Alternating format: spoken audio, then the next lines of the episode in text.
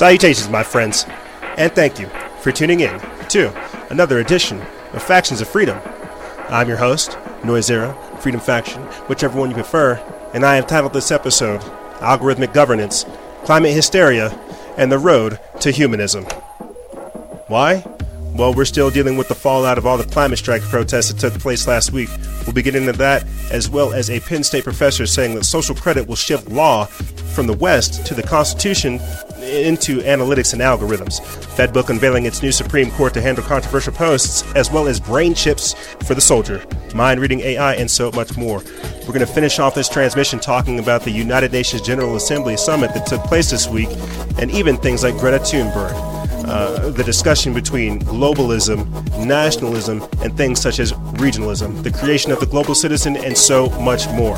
I had designed this episode to be short, but uh, whenever you start to talk about these things, it kind of doesn't happen that way. A few things. I'll say this and we'll start the show. A few quick updates. The episode with Rob of Truth and Vibration finally came out over there on Fellowship and Freedom. You can find that link in the description bar below, as well as the mini cast that we did earlier this week, Indoctrinated Generations. That plays a huge part in what we're going to be discussing in this episode. And with that being said, let's start the show.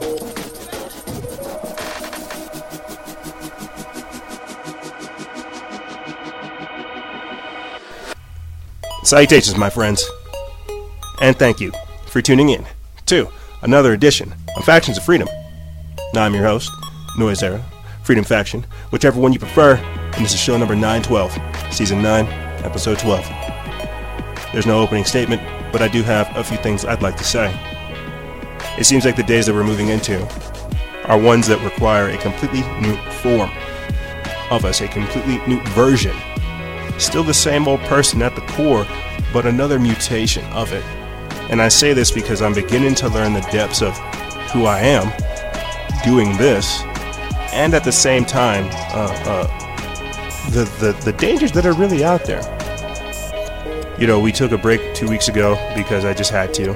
Personal stuff was going on, personal stuff is still going on. Came back a few weeks ago, still felt kind of a little bit wobbly and here I am trying to get back into a groove of things, and I can tell you guys that it is still difficult, and I'm not complaining. I have to let you guys know that it really is this difficult trying to steer this ship called Factions of Freedom. From the guests to the posts to the show to the content to the time frame to the mindset to just all of it. It, it, it doesn't seem like it's difficult uh, until it is, until you actually have to employ it. And so, know, I don't want to chat your guys' ear off about all the back end stuff that goes on because there's more that I could even talk about on here.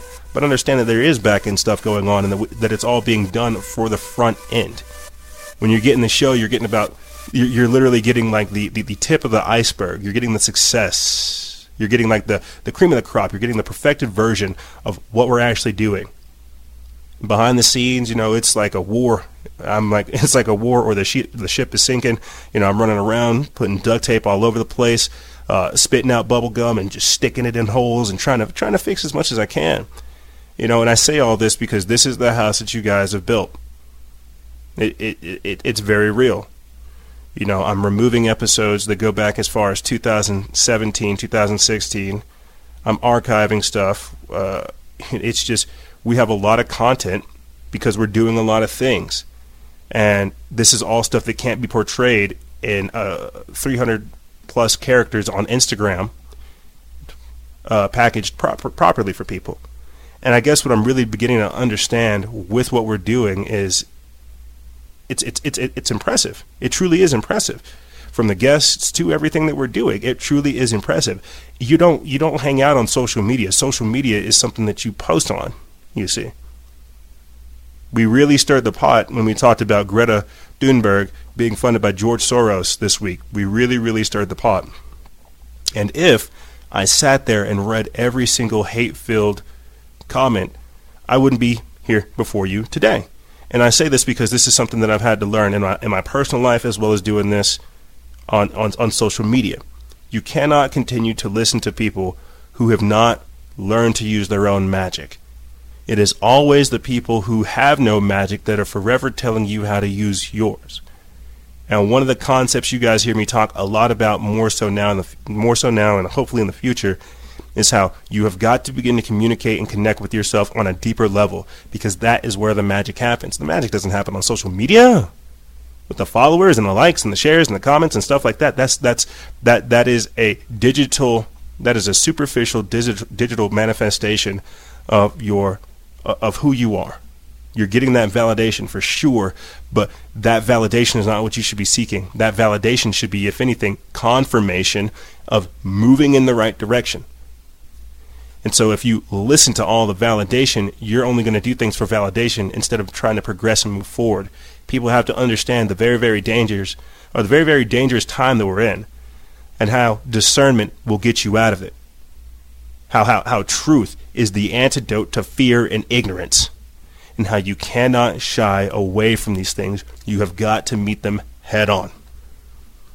And with that being said, let's start the show. In the first segment, algorithmic governance, we're going to be talking about the social credit score system, Fedbook unveiling its Supreme Court to handle controversial posts, as well as Google achieving quantum supremacy. I feel like that's very, very important. The idea behind setting up this segment, the algorithmic governance segment, is to go over the technocracy, essentially, the social engineering, the scientific dictatorship, what is happening to us. You see, uh, in the third segment, and this is where it'll play, where, where, it'll connect a little bit better. We'll talk about the road to humanism. This is kind of looking at uh, the United Nations General Assembly meeting that took place earlier this week, and how this all ties into what's going on. But in the second segment, it's essentially going to be a movie, the, a movie of just climate change extremists talking about their insanity, talking about how much they want to kill themselves and how bad we are. But you've got to understand this is that suicide spirit that I talk about. This is what I mean by algorithmic adversity. This is what I mean by social engineering, behavioral modification. You see, we're not necessarily we're not going up against people these days. We're actually going up against principalities and rulers in high places and their influences as well. For we wrestle not against flesh and blood, but against principalities and rulers in high places. And it's those influences that we're working up against. Remember whenever we talked about domestic terrorist guys shooting up that ICE facility? And, I, and, I, and it dawned on me that we are already going up against varying forms of the AI. We are already going up against the technocracy, the Godhead. This, this, the, the, the devil, Satan, however you want to look at it, whatever they decide to name the, the head of the, the AI that takes over, right? We're already going up against the beta version of that. You see, and people have already given themselves over to the delusion. And as I've spoken about before, they're going to further the delusion, double down in their in, in uh, double down in their own commitments, and we're going to see these things. You see, the same way that it comes out these days that George Soros is, is, is funding the Democrats, that he's donated like $5.1 billion to the Democratic Party, how he's involved in all kinds of uh, uh, regime change operations around the world, and yet people still don't want to talk about it. They don't want to talk about George Soros' influences. If anything, they want to double down because they know money is being invested in them, and so they're going to ratchet up their activities. And this is what I mean. This is the delusion. They're doubling down. They're committed to the lie, and they're going to drag us down to see that lie with them.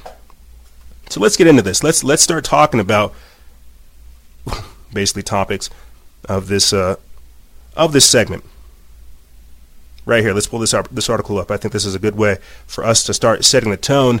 Penn State professor says that social credit will shift law in the West, quote, from constitution to analytics. This is said by Dan- Daniel Taylor at the Activist Post. SHTF Plan reposted it September 23rd. It says Professor Larry Backer of Penn State University writes in, writes in a 2018 paper that resistance to the social credit score systems in the West could be dissolved when the masses are, quote, socialized as a collective. Quote, and the great the great culture management machinery of Western society developed a narrative in which such activity is neutralized or naturalized within Western culture. A 2018 paper written by prominent law professor Larry Backer of Penn State discussed the ways in which a social credit score system could be implemented in the West.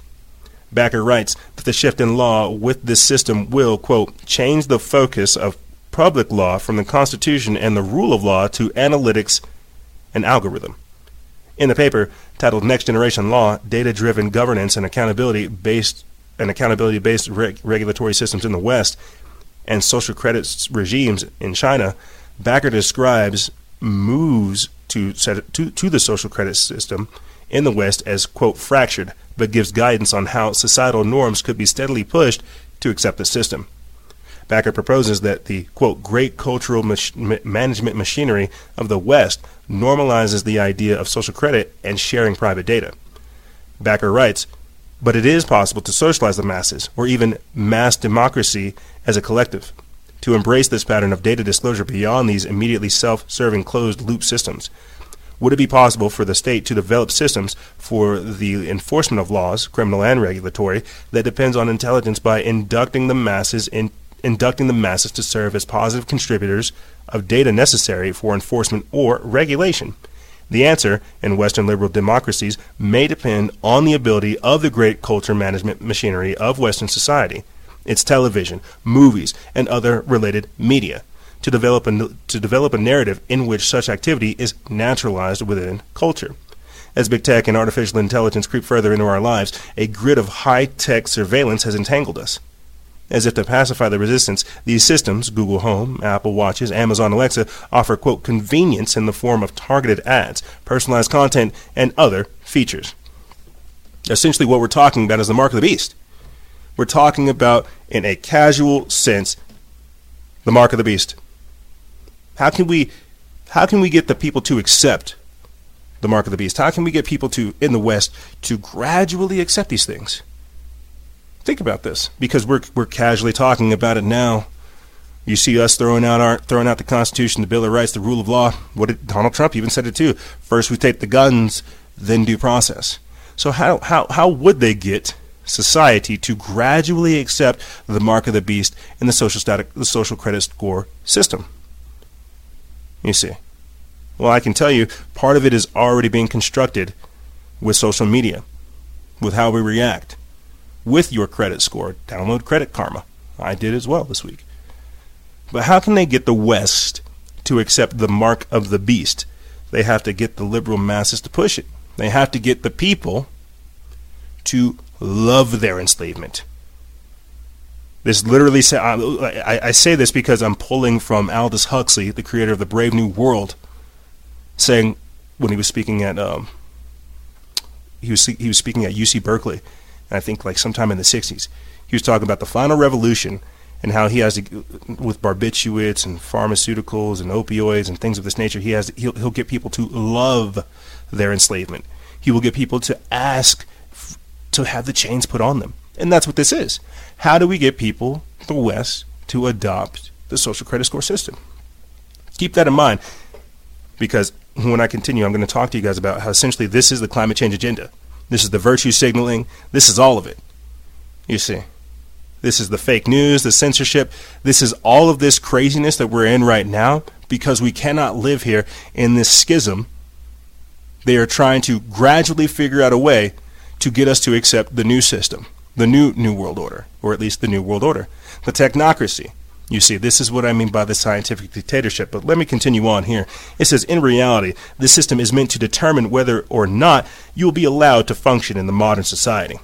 The Trump administration is reportedly considering using the surveillance grid to monitor the population for signs of mental illness, triggering authorities to confiscate firearms from, quote, dangerous individuals. In 2013, Old Thinker News asked the question, quote, will insurance companies use smart appliances to monitor unhealthy habits. As this 2013 Wall Street Journal article stated, your insurance company already knows whether you've been talking or whether already knows whether you've been taking your meds, getting your teeth cleaned, and going for regular medical checkups. Now, some employers or their insurance companies are tracking what their staffers eat, where they shop, and how much weight they've put on, and taking action to keep them in line. Artificial intelligence, programmed by power hungry individuals, is steadily taking over our society. It is already censoring political opinions. It will be making medical, educational, and financial decisions.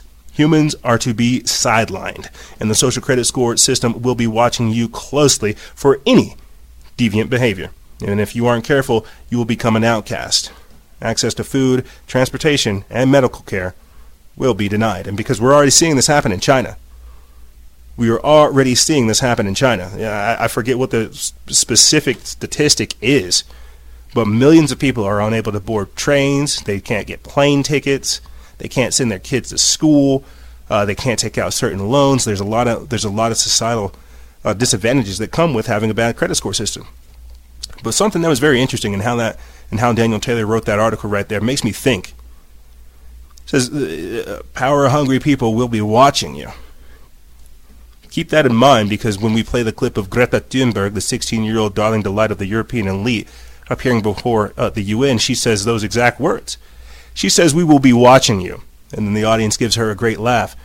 But then I begin to think about who's behind Greta Thunberg, how she has the veracity and the power to say something like, We will be watching you.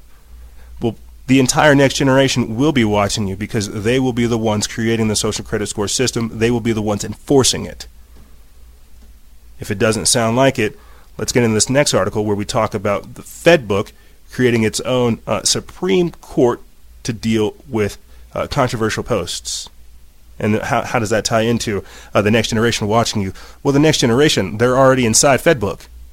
If they're not outside FedBook, where we've had some guests on that have been part of big tech and, and, and behind the scenes, so to speak, the other ones that have committed to them, the, the, the ones that are doing all the trigger words, like you, you, you get what I'm saying? The people that have already signed over to FedBook, they are now dictating to us what what is right. We've already accepted the social credit score system by operating on these platforms. You see. And so what will happen whenever these people reproduce? They will be the ones to make sure that the system is up kept. Uh, but let me get into this article right here. This is from the Drudge Report feed. We put this up September 17th. It says FedBook unveils new Supreme Court to handle controversial posts. FedBook on Tuesday released its plans for the new board previously likened to a Supreme Court that can overturn the company's own content moderation decisions. The new quote oversight board will govern appeals from from FedBook users and question and questions from the company itself. The board will eventually consist of 40 members with three-year terms drawn from a diverse array of backgrounds, according to FedBook. Panel backgrounds, array of backgrounds. So they're creating their own ministry of truth. I just want you guys to keep that in mind as we continue on here. It says panels of five members will deliberate on cases it chooses to take. A minimum of 11 members will be required for, for the board to function. FedBook said in a press release its plans, or it plans to have a board in place and making decisions in early 2020, just to make sure that everything's okay by the elections in November. FedBook CEO Mark Zuckerberg first wrote about his con- about his conception of a new body to govern the company in November of 2018 as FedBook faced mountain scrutiny over its privacy and content moderation practices. Conservative lawmakers have accused FedBook and other tech platforms for displaying ideological biases ideological bias in its content removal practices. In December, the New York Times reported that FedBook's content moderators relied on inaccurate and outdated guidelines to approve and reject flagged posts to create a level of independence from the company, FedBook said it will establish a trust to compensate board members. Huh. The board will be able to hire staff to support its functions. FedBook executives said on a call with reporters, but in the interim, the company has weighed the possibility of lending its own staff to get the team up and running.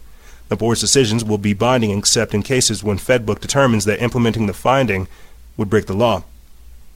I wonder what that's about. Can you imagine that? Fed, FedBook having its own investigative team, and then they realize that at a certain level they're going to break the law so they can't do certain things. That's crazy to me. Continuing on, it says the member selection and governing rules incorporate feedback from FedBook's public consultation period on its draft chatter, chat, charter. Uh, the new body will be empowered to pass binding decisions on content moderation. The board will prioritize cases that are deemed significant based on the severity of the content, scale of the distribution, and public discourse that is prompted. Priority will also go to cases based on the difficulty of the questions the content raises, Facebook said. So essentially, what they're saying is they're, they're finally figuring out another way to enforce their to enforce their laws. Anytime you post something on FedBook and it goes against their community guidelines, that's all they tell you. They're creating an actual body, a ministry of truth, a, a, a FedBook Supreme Court to begin to monitor these controversial posts. What a good job. But how many people have already been kicked off of FedBook? the Free Thought Project, the Anti Media, the Minds Unleashed, Humans Are Free. So many other great operations have already been kicked off. Are they going to be compensated? Will, will, will Fedbook's Supreme Court go back and say, hey, some of these are not justified. We need to reinstate these people. But the damage has already been done. Truly. The damage has already been done. I want you guys to remember that earlier this year, back in August, like last month, earlier this year, a few months ago, Fedbook paid contractors to transcribe users' audio chats. Remember that. So not only do they have a, a, a, Supreme Court, but if you're using Fedbook Messenger and you're calling people, talking to them, they have transcripts of you. Now that doesn't, for some strange reason, that doesn't break the law, possibly because we're operating on their platforms. And this is what I mean by algorithmic governance. They're having us essentially give over our rights to the technocracy. And then the technocracy will retroactively figure out how to deal with us because all that information is still there. The pages may not be, the people may not be, but your information is. Your activity is. Your data. your data is. You see. And that's all these people want is more data. More and more data. So they can control you. But let's not stop there. Let's not let's not stop with, with Fedbook trying to transcribe your audio chats and then creating its own ministry of truth to tell you what is right or wrong. Let's let's not stop there. No, let's go a little bit farther. Check this out. Defiant Fedbook by startup focused on quote controlling computers with your mind. This was put up by the Activist Post on September 24th. And on that very same day, Now the End Begins picked it up as well, saying that Fedbook is spending $1 billion to purchase a tech company that will allow you to control your computer using only your thoughts. And so, because we do have new listeners that are paying attention every single week, thank you guys for tuning in. I'm not going to play for you guys a clip of Regina Dugan, head of Facebook's Building 8, the former head of DARPA, now working with Facebook, talking about thought to text translation. They want to be able to extract your thoughts from your brain. And you can't, I, I, I can't help but think that at the same time of hearing Fedbook uh, can purchase Control Labs, I can't help but think about Elon Musk's Neuralink and the Neuralace and the brain to machine interface. But here we are. You have you have uh, you have a runaway technocratic elite that is essentially beholden to nobody and can pay off everyone, taking and harvesting as much data as you can. And guess what? That's still not enough for them. They need more products. They need more things to develop. They need to be inside of you. They need to feel you. They need to be you. They need to get to the point to where they can control your computer with your mind. Let's get into this article. It says last week Mark Zuckerberg visited Capitol Hill to try to quote to try and win friends in Congress. It was his first trip back to Washington since the contentious uh, since the contentious House and Senate hearings last year, where the Facebook chief was accused of sometimes treating lawmakers with disdain. Who can forget Senator? We run ads. What they're talking about is when he when he did that creepy thing. One of the senators asked him, "Mr. Zuckerberg, how are you making money if your entire if your entire platform, your business model is everything? How do you, Mr. Zuckerberg, how are you making money if everything is free?" Zuckerbot look compute like you know runs his runs his algorithms and his formulas because he's not a person. He's a Zuckerbot. He's a he's a robot. He looks at the senator, has a blank face for for a while, smiles and says, "Senator, we run ads," and then does the creepiest thing ever. He smiles right after, not like a normal person, but just go check it out. And so this is his first time since that whole hearing of going back to Washington.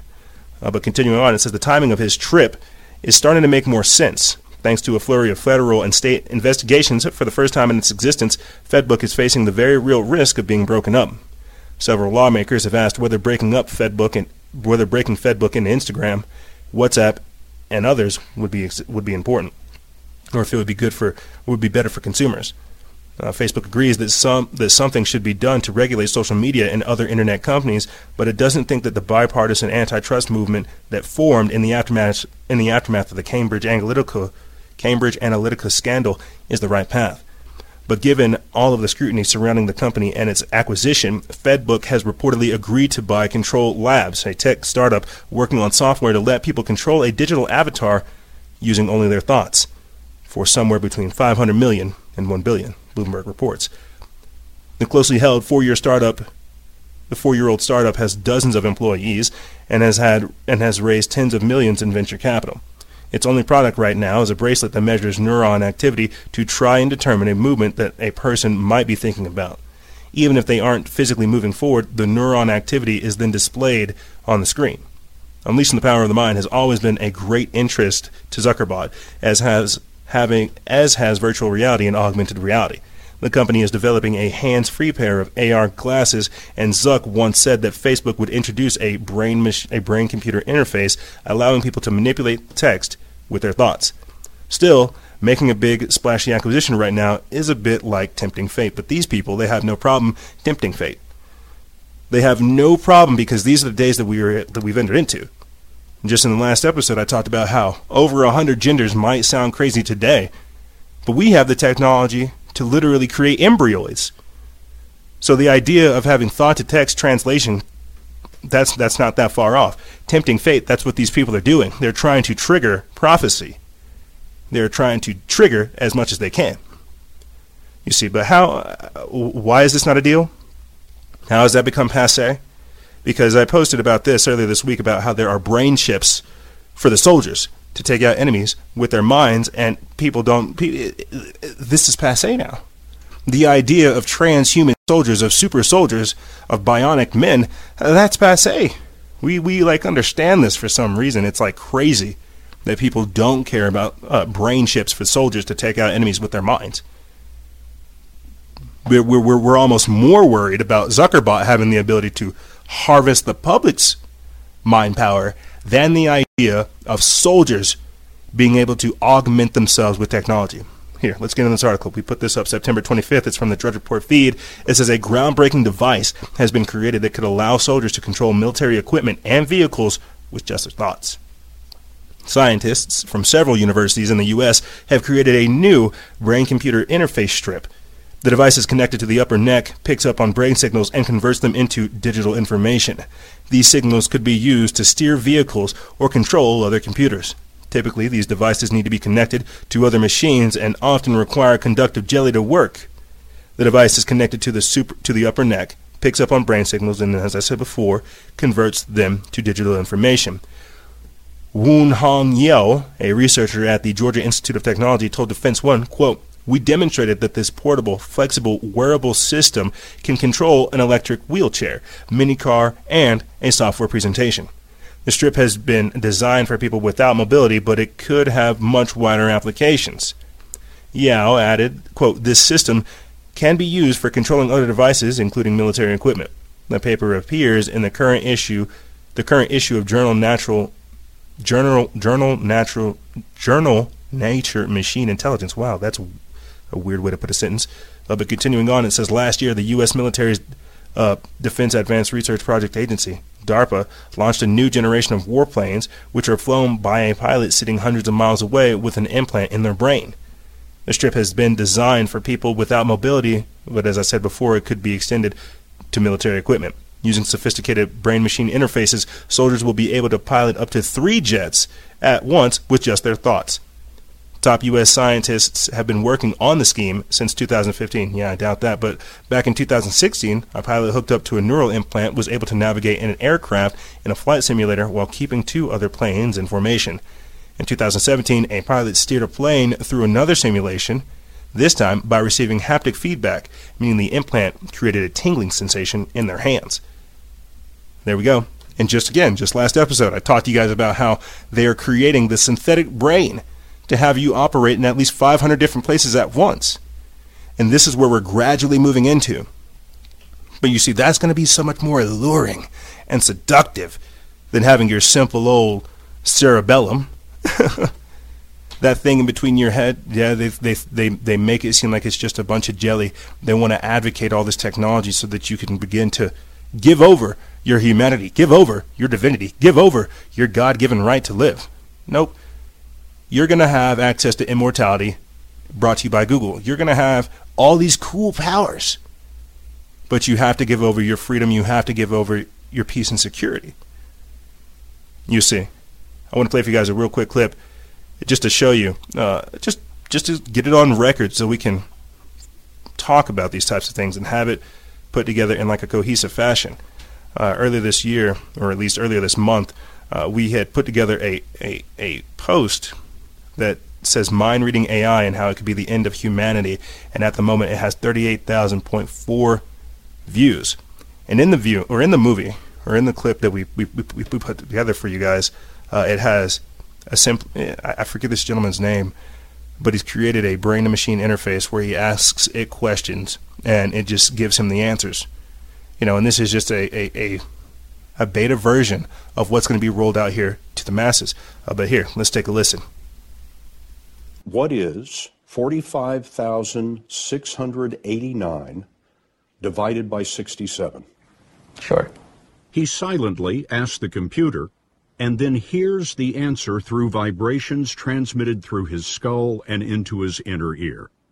Six, eight, one, point nine, two, five. Exactly right. One more.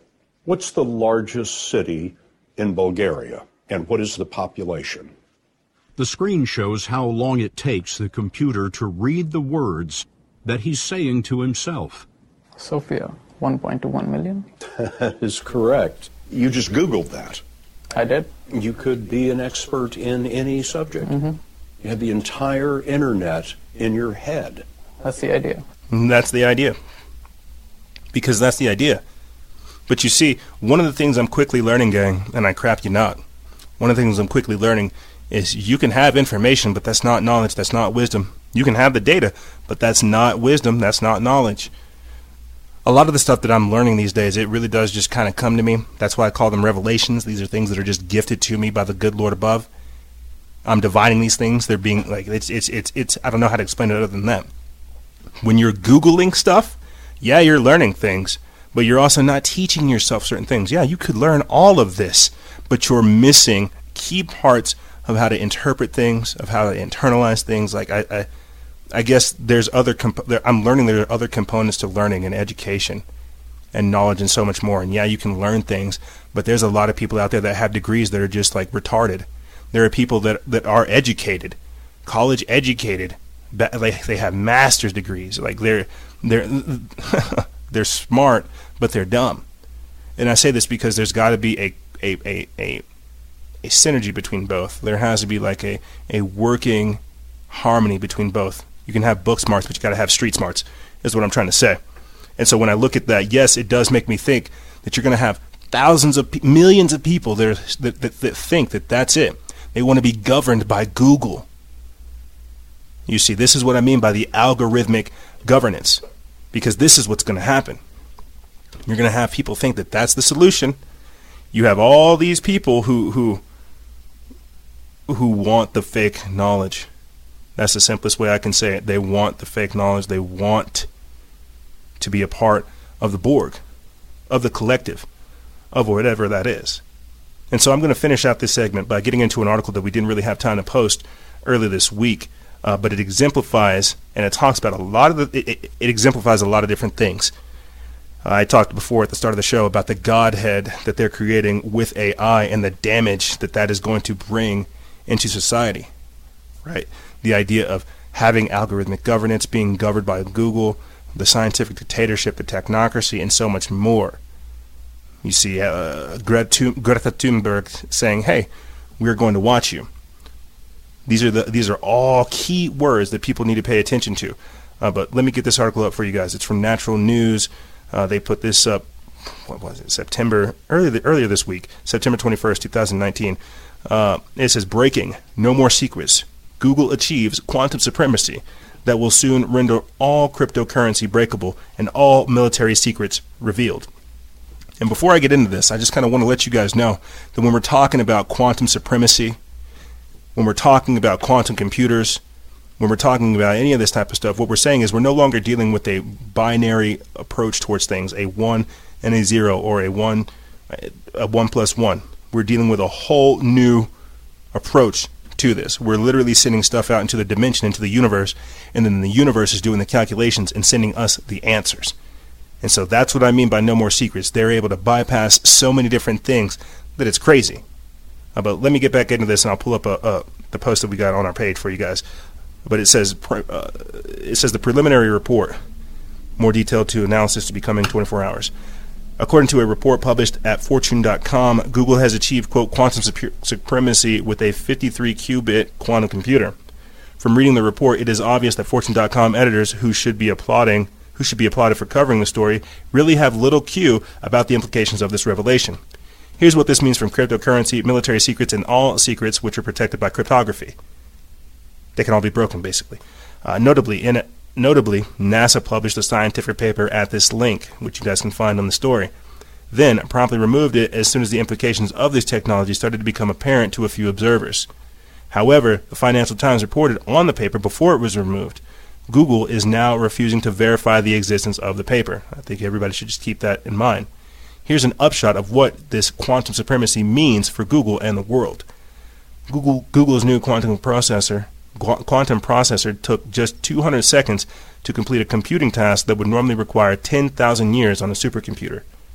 So it took them it, it took them 200 seconds to compute something that would have taken normally 10,000 years. Just keep that in mind. That would be like they're they're creating an oracle. They're creating the black mirror. They're creating the crystal ball. Okay, that's that's really what I want you guys to understand. With the quantum supremacy, this is this is it. They are sending their queries. They they have inquiries. They're sending their query to the crystal ball, or even to the magic magic mirror on the wall. Crystal crystal ball. Google, who is the smartest of them all? The Google Google knows to tell you. But at the same time, when it tells you who's smart, it sends out millions of different signals to all kinds of people telling them that they're also smart and that you need to watch out for this person. This is this is going to be some crazy stuff if we really begin to comp- comprehend what this means.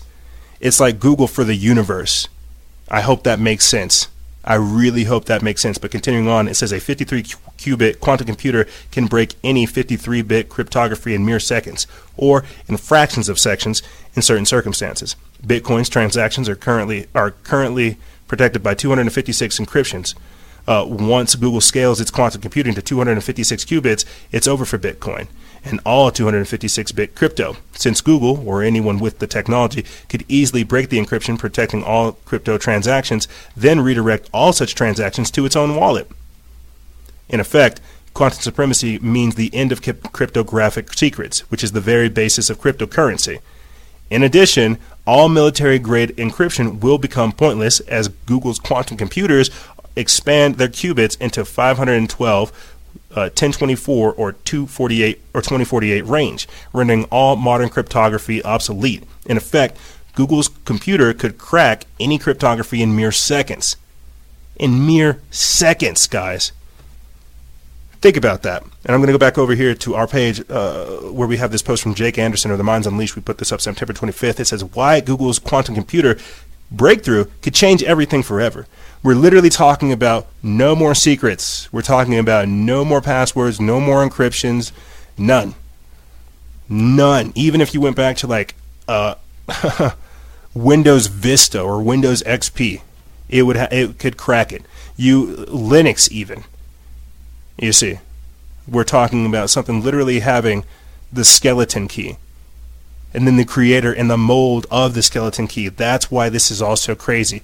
If you thought Google was crazy before, think about what, what information it has and what ability it has to show you. This is what I mean by the censored knowledge of good and evil that they're presenting to us. But let me get in this article and I'll finish up the segment for you guys. The race of the race for quantum computing is one of the great under the radar science stories of the century because it's a known unknown to scientists, but an unknown unknown to the average person, we don't really have a public conception of how drastically our world could suddenly change if quantum computers burst on the scene. Now, Google, the big tech giant actively pushing the needle on everything from artificial intelligence to full brain simulation, has made a stunning announcement claiming the creating, creating claiming the creation of a quantum superconducting processor with exponential co- computing speeds. The science behind the milestone announcement is laid out in a Google research paper titled, titled uh, Quantum Supremacy Using a Programmable super Superconducting Processor. This paper was briefly available on NASA's government website, but as I said before, it was removed without explanation. Scientists argue that the new processor can solve in 200 seconds equations that would take even an advanced modern day supercomputer 100,000 years to complete. Such parabolic growth is almost incomprehensible and could portend a strange future in which machine intelligence is vastly superior to human consciousness. Quote, quantum speedup is achievable in a real world system and is not precluded by any hidden physical laws, write the researchers. This is kind of where I want to I want to I want to take a pause before I continue on. I should have I should have pulled up the clip for you guys of Geordie Rose talking about how with this with AI, I'm just going to go ahead and do it with this, the creation of AI, we are summoning entities. You, we, we, we are summoning whatever is on the other side of our of our veil. That's what they mean by it having uh, quantum intelligence, like machine learning and machine intelligence being vastly superior to human consciousness. Because reading a book, we're, we're reading things in a stop-go fashion. But these quantum computers, they're literally running calculations at, at, at such high speeds that we don't understand these things. We can't operate it there. We're, we're, we we would literally be like ants compared to these people. Let me pull up pull up this clip for you guys, and then I'll finish this. Uh, I'll finish that article, and we'll close out this segment. Means you know different. These things that we're building are not going to be people. They might be really smart. They might be really good at all sorts of different things, but they're not going to be like us. They're going to be aliens. And they're going to be, I'm sorry to say, way smarter than every single person in this room in ways that we can't even comprehend. So, this, of course, triggers a lot of alarm. One of the guys who talks about this is Elon, who uh, says things like this like, when you do this, beware. Because you think, just like the guy in the stories, that when you do this, you're going to put that, that that little guy in a pentagram, and you're going to have your holy water out, and you're going to wave it at the thing, and by God, it's going to do exactly what you say and not one thing more, but it never works out that way. So. Never. It never works out that way. So let me finish up this article for you guys, and then we'll, we'll close out this segment. Quantum computing involves tapping into the raw power of quantum superposition. This phenomena would allow qubits, quantum bits, which usually use ones and zeros to transmit data to carry vast amounts of information. Google's quantum computer is called Sycamore and can store and can supposedly store 53 qubits. Quantum processors based on superconducting qubits can now perform computations beyond the reach of the fastest classical supercomputers available today. The researchers said, quote, to our knowledge, this experiment marks the first computation that can only be performed on a quantum processor. Hartmut Neven, director of Google's Quantum Artificial Intelligence Lab, says there is nothing in the natural world that compares with the levels of the exponential growth that they're seeing in Sycamore's abilities. And essentially, what we're talking about is just that the creation of the matrix. We're talking about the scientific dictatorship, the Godhead, the AI machine learning God thing that they're trying to create for the world. And the reason I say this is because when we begin to talk about in the next segment things like sustainable development, scientific dictatorship, social credit score system, being able to monitor the entire world of people. Well, how would they do that? How would they be able to monitor what you're doing in the world if you didn't have that social credit score system? If you didn't have something to identify you, you can burn your social credit your your uh, your social security card. You can burn all the information that ties you to the system. But if you're a part of this whole new world order, this whole scientific dictatorship, the technocracy that they're trying to build, that's when things get a little bit more difficult. That's when it gets tricky. And that's whenever we are literally dealing with the manifestation of our own downfall. But this is why it's getting crazy. This is what I mean by algorithmic governance. And this is also why we will be taking a quick break. Let you guys digest what you just heard. Let me process what I just said. But when we come back, we're going to be getting into the whole climate hysteria that you saw take place for essentially two weeks the climate strikes happened last Friday, and this entire week I feel like we've been dealing with the ramifications. The entire world got fired up seeing uh, Greta Thunberg in front of the UN, but we really should break stuff like that down. We really should hear what she has to say and the implications behind them. But like I said, ladies and gentlemen, we're going to take a quick break, and when we come back, we're going to be getting into this and more on the other side. Don't go anywhere. This is Freedom Faction on Factions of Freedom, and we'll be right back right after this.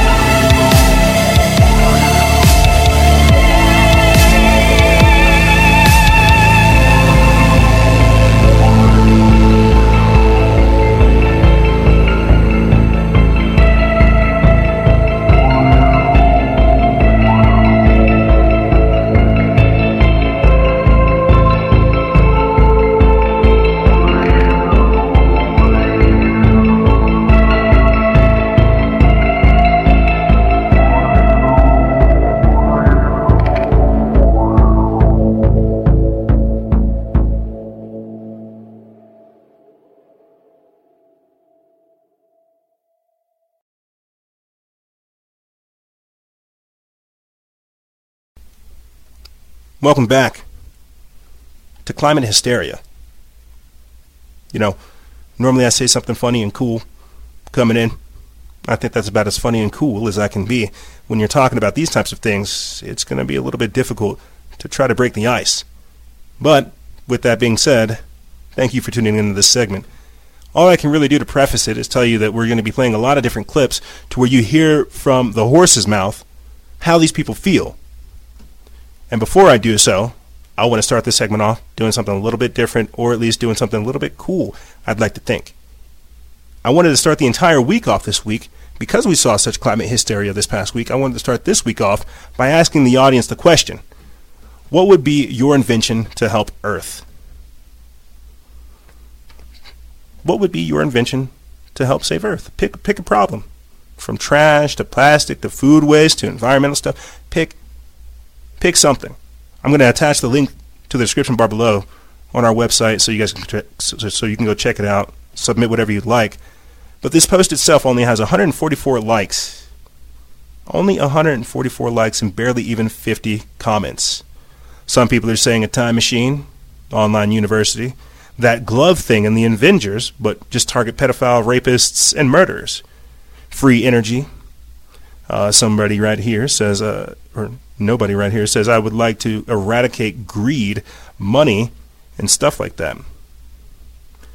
A nuke the size of a space shuttle detonating into the atmosphere. So that's that, that's some of the that's some of what people want to do. A nuke being detonated into the atmosphere. That's the mindset that people have. That's the climate hysteria. They don't care. They want to give over. You see, I'll put that link in the description bar below if you guys want to go ahead and add your your sub, your submission to it. But the reason I ask this is because everybody can complain. Very few people can create. Very very few people can create. I talked about uh, this eight-year-old little Mexican girl, Guadalupe uh, Zacatl, Guadalupe Cruz, and how she created a solar water heater. And how she didn't even participate in the climate change strikes. She just did something. She didn't complain. She saw a problem and went after it. She saw a problem and then reacted. She didn't demand action from millions of different countries. She saw a problem and she went right after it. But we're not really seeing that. Unfortunately, what we're seeing is a lot of emotions, hysteria, virtue signaling, feel bad because you're alive. We're not seeing that, are we? But you know who else decided to see a problem and go right after it that also didn't get media attention because it doesn't fit the narrative? Right here. Conservatives take to the streets to clean up 50 tons of garbage in Los Angeles. 50 tons.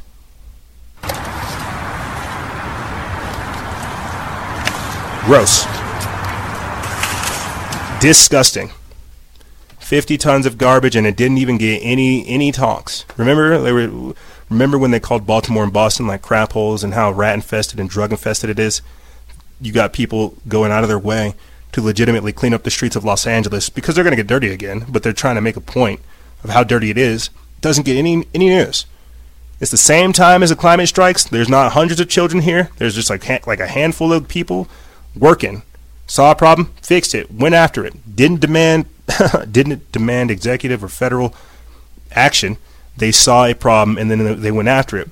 We are being programmed to think that complaining is our superpower. That com- if we complain long and hard enough, eventually we can get other people to do the things that we won't do for ourselves. That's lunacy. Continuing on, uh, let me get in this article. It's from Dean Garrison. They've they put this up September 24th. September 24th. It, it comes from Sons of Liberty Media. It says the same man that led crews to clean up Baltimore, Newark, and Virginia Beach led a group of volunteers that cleaned up 50 tons of trash in Los Angeles on Saturday. And once again, the media is completely silent because it doesn't follow the narrative. It does not follow the narrative. They need the narrative of uh, they they need you to think that you're weak, you're disheveled, that you need to be disenfranchised from your power, that everything is hopeless, that you can't fix anything, that you have no power, and that it's only the government. It is only through our Father in Washington that you can reclaim the very peace that was robbed of you. You see you, you see the, the very, very clever deception that we're dealing with. And that's why it has to be exposed and called out. Continuing on, The article says here's more from conservativemedia.com. It says in August, a group of Trump supporters led by conservative activist Scott Presler went to West Baltimore for a massive cleanup operation following tweets sent by President Donald Trump highlighting the dire conditions in the area. Keeping to his promises, uh, keeping to his promises, Presler has since led cleanup efforts in Newark, New Jersey, Virginia Beach, Virginia, and on Saturday, Presler and some 200 volunteers headed to Democrat run Los Angeles, removing a stunning 50 tons of garbage, according to the activist. Quote, without the help of the city, 200 volunteers picked up 50 tons of trash in nine hours at a homeless camp in Los Angeles, Presler told the Daily Wire on Monday. So I'm going to go ahead and stop there because that's that's the goodness that I want to put inside this whole segment. And I'm sure we'll cover it. we'll cover more, but think about that 50 tons, 200 people, one, nine hours. That's all it takes. And they want government to run things? Bro, there's so many holes and there are so many potholes around the entire country that these people can't fix. We have corrupt corrupt politicians and you want the government to clean up things? They can't even clean up after themselves. That's why we have whistleblowers and people leaking things. Uh, uh but I digress. That's a whole different discussion. Let's let's stay the topic here. Environmentalism. You see the climate hysteria. I'm not going to tell you guys that climate change doesn't exist. I'm going to tell you that this is not the first ice age we've had. This is not the first uh, flood we've had. There's there's been so many times where climate change has happened, but what we're being specifically garnered or, or specifically curated to think is that it is mankind's impact upon the earth that is detrimental. And as we discussed uh, this past week with NBC's Climate Confessions and so much more, it truly is a anti-human agenda. They are trying to really, really get it in your head that you are a disgusting human and that either government and, and, and through government, science, and technology that they can fix you. This is the soft core version of the transhumanist thing. And they have to introduce it with the Gaia worship, with, with pushing this whole earth mindset it has to be anti-human, pro-Earth. I'm pro-human and pro-Earth. Oh my gosh, what a crazy concept! But you, but you see, I, I hope this makes sense. The tech, the, the machines will take care of Earth. Humans, you are bad. Humans, you are bad. You are a detrimental force upon the planet. So let's get into this: the climate change, climate strikes, and Greta Thunberg. Greta Thunberg. I hope now, for all the times that you guys have heard me talk about her, I hope it's beginning to make sense about how these people can be created and rolled out in front of you just to have you do a certain thing, just to have you feel some type of way. Uh, but right here, let's get this video up of Greta Thunberg throwing her climate tantrum at the UN. Uh, my message is that we'll be watching you.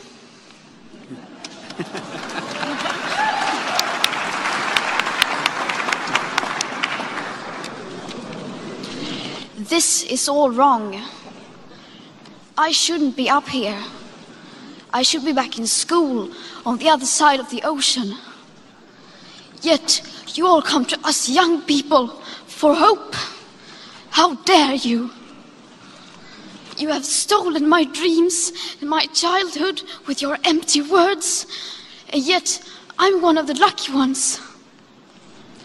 People are suffering, people are dying. Entire ecosystems are collapsing. We are in the beginning of a mass extinction, and all you can talk about is money and fairy tales of eternal economic growth. Uh, so, we should restructure our entire economic and financial system, all because of this. You have the entire world being whipped into a frenzy because of this, and I hope I have the just I have I hope I have the ability to explain why there are so many things going on here. Okay, so let's let's let's let's try to break this down. Uh, gosh, what what is the best way to explain this? There are so many issues going on that she does have. She is right, but you have to understand she is created.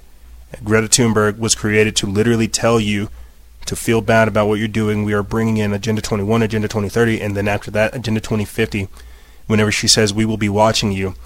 How many times have I told you guys that these eco fascists and these eco extremists, these, these, that, we played for you guys a clip a few weeks ago, that vegan activist that stole the bunnies from a farm. That's what they mean by they will be, they will be watching.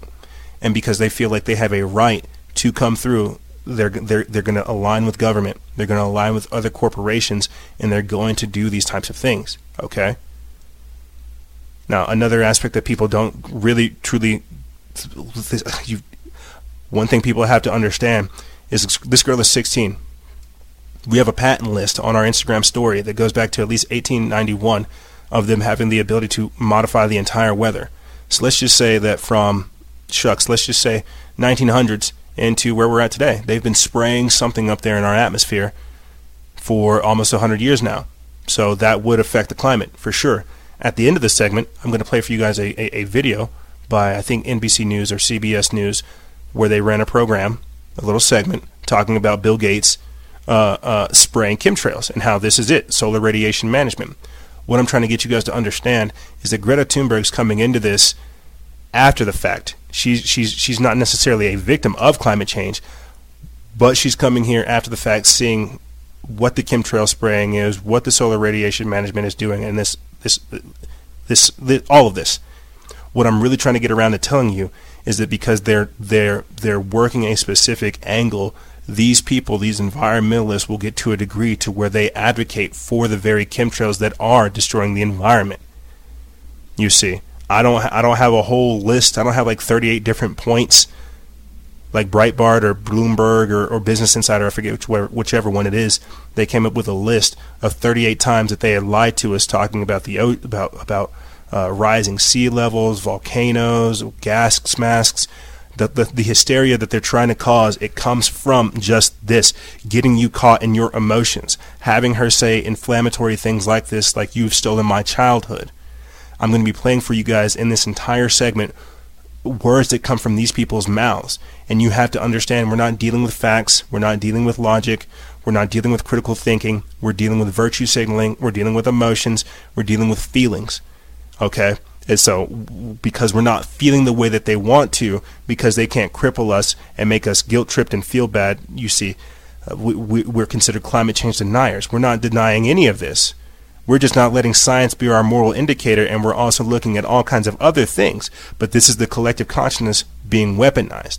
I spoke about this this week on Fellowship and Freedom about how between the Area 51 event and the climate strikes around the entire world, we're seeing groupthink being employed or, or, being deployed upon the populace. And if you don't engage in groupthink, if you don't join the collective consciousness, if you don't join that hive mind, you are being considered the issue and this is where it starts. They're trying to in, they're trying to purposely draw these lines to make these types of things happen. And so, before I play for you guys uh, a wide ranging, uh, before I play for you guys these videos of these people sounding crazy, I want to get this on record here too, because it doesn't get talked about, and people still need to know this. As I said before, we disguise ourselves as news, uh, but we focus primarily on conspiracy. And what I'm trying to say is right here, climate youth puppet Greta Thunberg is controlled by George Soros. This is put up by Eddie Levine of, of World Truth TV. They put this up September 24th, and let's just get into it. It says she's all over the news these days, but 16-year-old Greta Thunberg isn't homegrown or grassroots. Her climate shtick is completely a product of George Soros and company, which feeds Thunberg her lines as she traipses around the world pretending to have come up with all this climate hysteria on her own. In truth, Thunberg is never without her handler, Luisa Marie Neubauer, a 23-year-old far-left activist from Germany who's the youth ambassador for an international lobbying and campaigning organization known as the One Foundation, which is funded by George Soros, Bill and Melinda Gates, and Bono, among other celebrity names. Besides the fact that Thunberg herself comes from a family of Freemasons, her mother supposedly having ties to Bavarian Illuminati founder Adam Weishaupt, Neubauer, her controller, works for a major globalist entity that's working to implement Agenda 2030 in Germany via the, the Paris Climate Accord, which we've covered as well. Uh, Neubauer is also a member of Alliance 90, the Greens, and Green Youth, three communist organizations that are using the quote threat of climate change as a cover to push for the sweeping policy changes around the globe. Changes that will, of course, eliminate freedom and liberty in order to quote save the planet.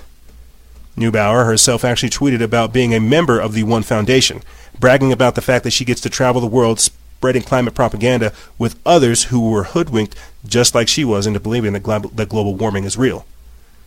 According to the One.org website, the One Foundation was hatched back in the early 2000s by Bill, by Bill Gates and Bono, who together decided that they needed, quote, to better inform Americans about extreme poverty around the world.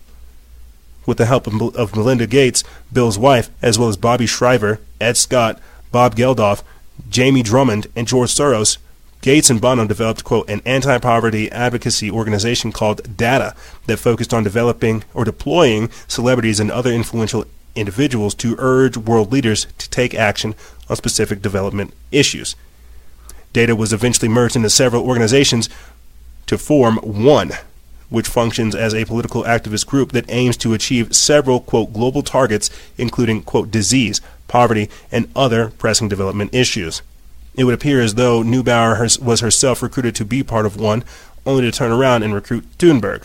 Or perhaps Thunberg was groomed by someone else to play this role, and Neubauer was assigned to be her mentor, following her around everywhere she appears publicly. And I want to say that real quick as I pull up this video of Barack Obama praising Greta Thunberg and saying that we should celebrate young people who are speaking up on climate change. Remember whenever they started doing all these photos, these these weird photo ops, and if you guys look at this photo, it doesn't really look like uh, it looks kind of sexual. It looks kind of weird. I'm not going to lie to you. Uh, but continuing on, whatever the case may be, it's obvious that Thunberg isn't coming up with the mini scripts she reads before Congress, the media, and most recently United Nations. Heck, she doesn't even speak English as her first language, yet somehow we're supposed to believe that Thunberg is able to come up with a non-stop flow of professional speeches to present on any given day? Right. We all believe that. Or not.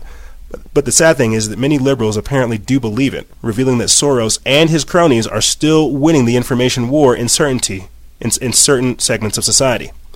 No matter how many times climate change is exposed as a total hoax, there's still a contingency of the populace that believes it to be the gospel truth, especially when little girls appear all over the news to reprimand the world about the science behind it. Quote, so called climate change remains the greatest fraud being perpetrated on humanity, wrote one commenter at the Gateway Pundit. Quote, it is nothing more than a multi-trillion dollar taxation and wealth dis- redistribution program schemed by the United Nations to destroy America by destroying capitalism.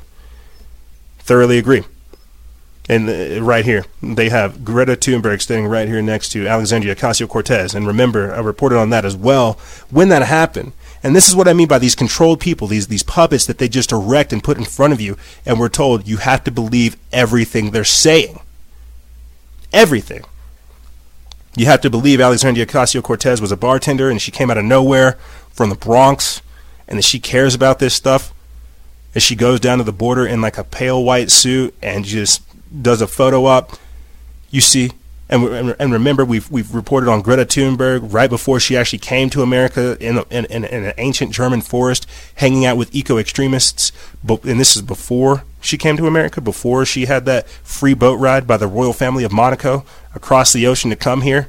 Yeah, yeah. These these people are these people are about as real as a three dollar bill, and that's what people have to understand. I'm going to play for you guys uh, a, a, another video saying that the world's going to end. So what's the point in studying? This is what these people are promoting. How is that? How how how is that adv- How is that hero worship? How is how is that awesome? What she's doing is she's creating anxiety, she's creating fear, she's creating panic. She's she's the real fear fear monger. Yet people are eating it up, and that's that's that's the insanity. That is the hysteria that I'm talking about. It is an anti anti-human, world-ending philosophy. It is pro-Gaia, earth worshipping. It is an anti-human agenda. And when when when Eddie Levine is writing that it's going to be a a wealth redistribution redistribution program, that's precisely what it is. This is Agenda 21, Agenda 2030, Agenda 2050, transforming our society, sustainable development, the Georgia Guidestones, keeping humanity in harmony with the earth. You see, and so because I have like because I'm not even gonna I'm not even gonna talk about I'm not gonna virtue signal to you guys and tell you how much I love the earth and how much I, I like being out in nature, going on my whole green mirror to black mirror talk. I'm not gonna do that because uh, that's what the climate sins is. That's the climate confessions. Talk about how much you love Earth. You see, but uh, I digress. Let me get this video up for you guys because what you have to understand is what these people are creating is anxiety, is depression, There, you you have these kids coming out of high school saying, "What's the point of existing if there's going to be no future?"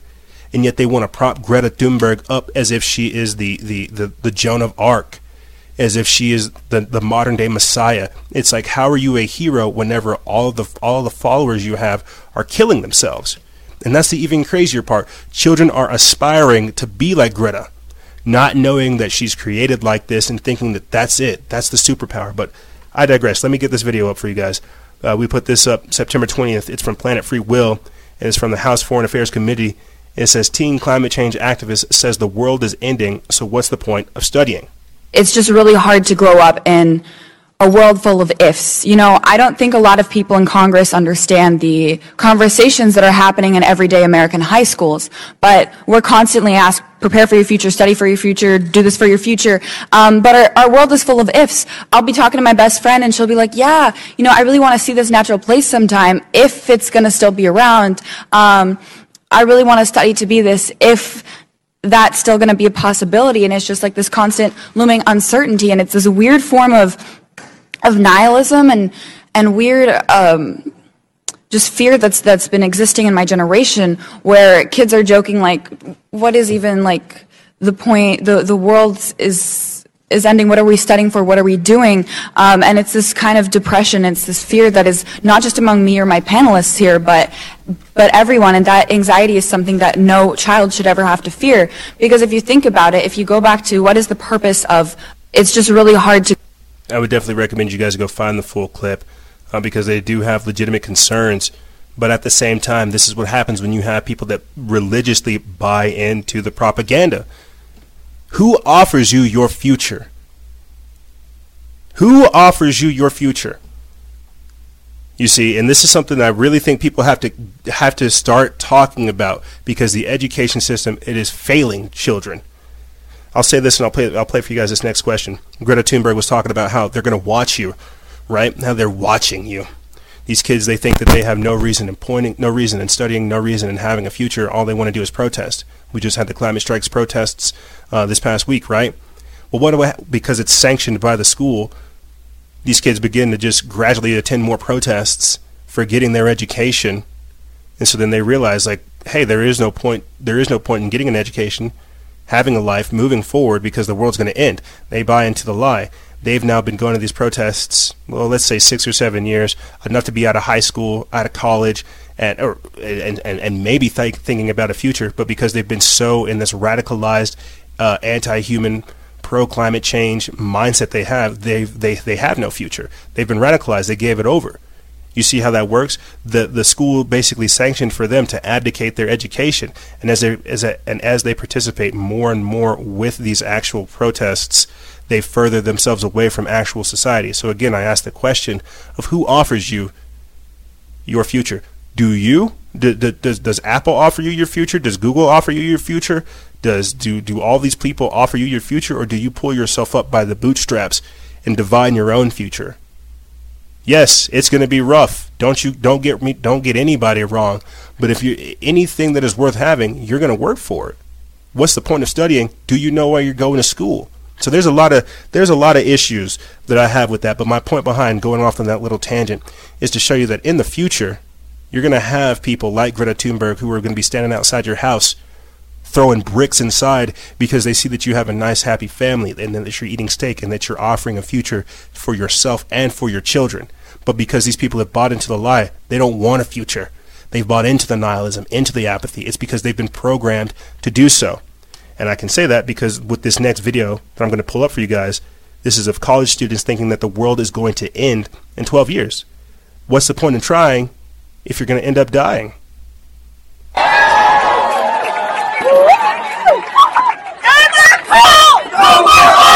Keep our carbon in the soul! No more coal! No more oil! Keep our carbon in the soul! One thing I'm kind of wondering about is the statistic I've been hearing that in 12 years the Earth will be uninhabitable. Do you guys uh, buy into that? Yes, of course. Yeah. Yeah. and it's very serious. Huh. What do you plan to do to fix it? Uh, I mean, coming to strikes like these and uh, really fighting for it. Bro, come on. All right. So you think that capitalism and climate justice are incompatible? I, th- I do think so. Yes, I think the overconsumption, and I think our lifestyle, the lifestyle that people live here, the life of comfort, is de- definitely is what, is what causes that. Yeah.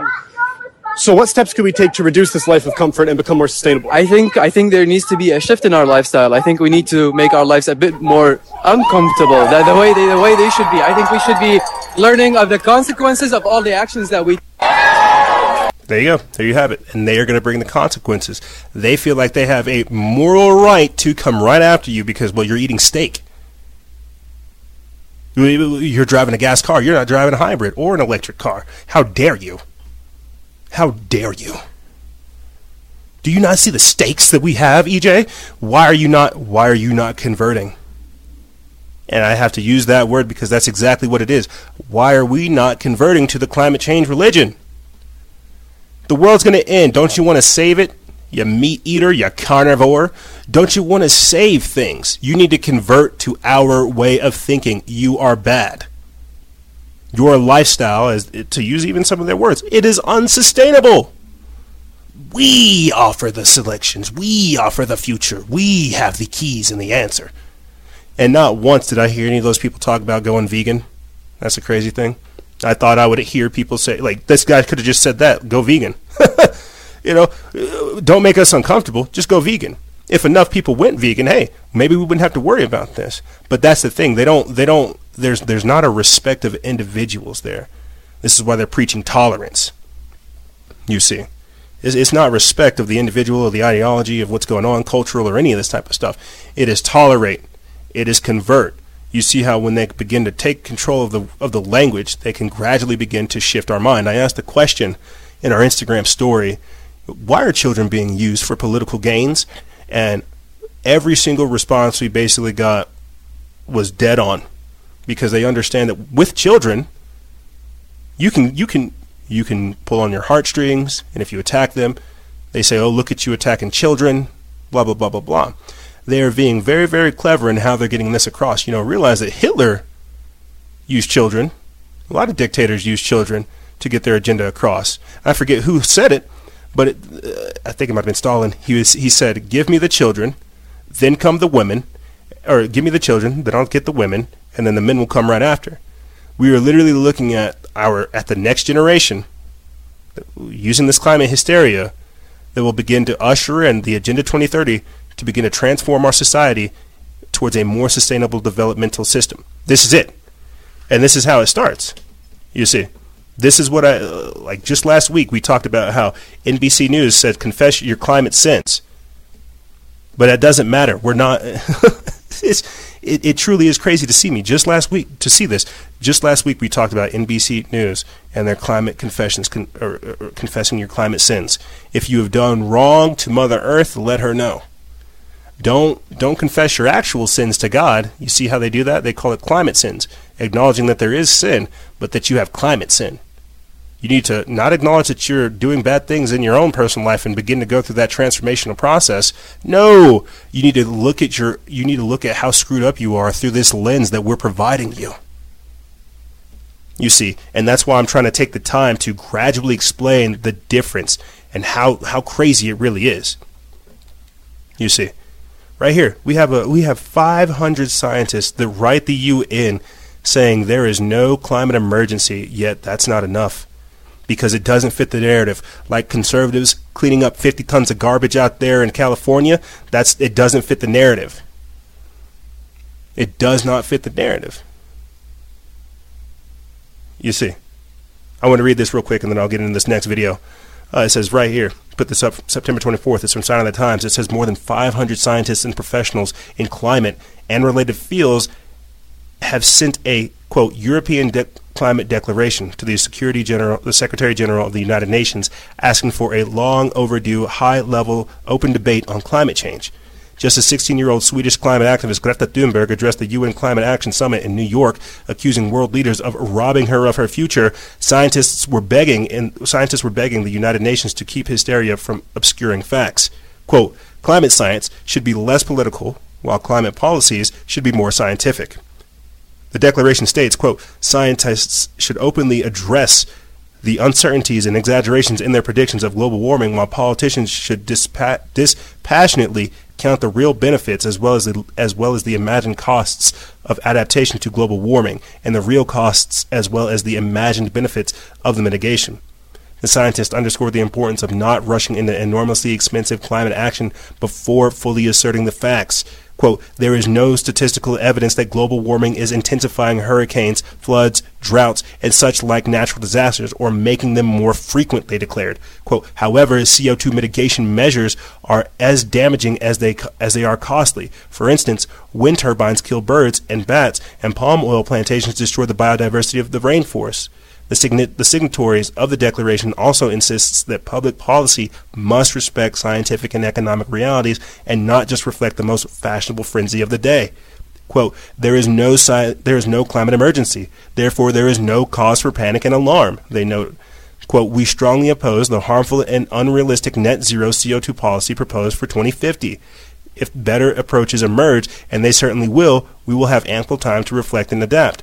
The aim of international policy should be to provide reliable and affordable energy at all times and throughout the world, they state. So this is, I'm, I'm, I'm glad that you, I'm, wow, I'm glad we're listening to scientists. Wow, crazy thought. Who would think that they actually know what they're talking about? I say that tongue in cheek because this is where we're at the the the the emotions, the irrationality, the expedition, just just the frenzy, the hysteria surrounding this is, is as they said before, it's obscuring the facts. We're not able to get down to brass tacks because people want to feel some type of way. Oh, you know, oh, the, today's hotter than it was yesterday. Climate change. Oh, you know, uh, uh, my my my farm. I didn't have a good crop this season. Climate change. No one's admitting the fact that they are literally spraying aluminum, barium, strontium, calcium carbonate, lead, all kind, all kinds of other stuff in the sky. Nope. We just want to attribute it to climate change and the detrimental, uh, the detrimental behaviors of humanity. You see, so that's that's why this is dangerous, is because you have millions on millions of people fired up, demanding climate, demanding climate action then you have politicians, Congresswoman Alexandria Ocasio Cortez, whipping the country and the next generation into a political frenzy about the Green New Deal, saying you don't care about Earth, you don't care about these things. And you've got to understand, gang, there are children in school already because uh, what is like an inconvenient truth, I think. It's like an inconvenient truth, and um, there's Fahrenheit 451. There's a few other movies that we saw whenever we were kids that tried to start this whole climate change agenda, right, to make you feel bad about the polar bears and the ice caps melting and stuff like this. You have to understand that there are there are other people out there out there that that, that consume this type of information that aren't like me. They're gonna they're gonna see this and they're gonna feel bad, and then they're gonna go home and they're gonna cry and they're gonna feel bad as their parents serve them steak and that they have air conditioner and that they're taken care of and that they're loved. And then they're going to think about the poor kids in Africa and about that poor starving polar bear. And then they're going to start to hate themselves. And then they're going to go after mommy and daddy. And then they're going to become a rebel. And then they're going to realize that what they're rebelling against is the very same thing that they are actually pushing for. And so this is the crazy delusion that people are going to be under, bro. I'm telling you. And when they've been whipped into this frenzy and they don't, and they do not, when they do not want to hear the truth, they are going to see you as an enemy and come after you. I am really, really trying to get you guys to understand that point. And the the frenzy, the feeding frenzy of on climate change deniers that we saw this week is just a it's just a prologue to what we're going to be seeing in the future. I just hope that there's no like hardcore repercussions of it. But uh, check this out: pro-abortion Joy Behar, the host of the View, co-host of the View, says that grandparents who deny climate change don't love their grandchildren. It's like who who says this type of stuff? Who says these types of things? But here, let's take a listen.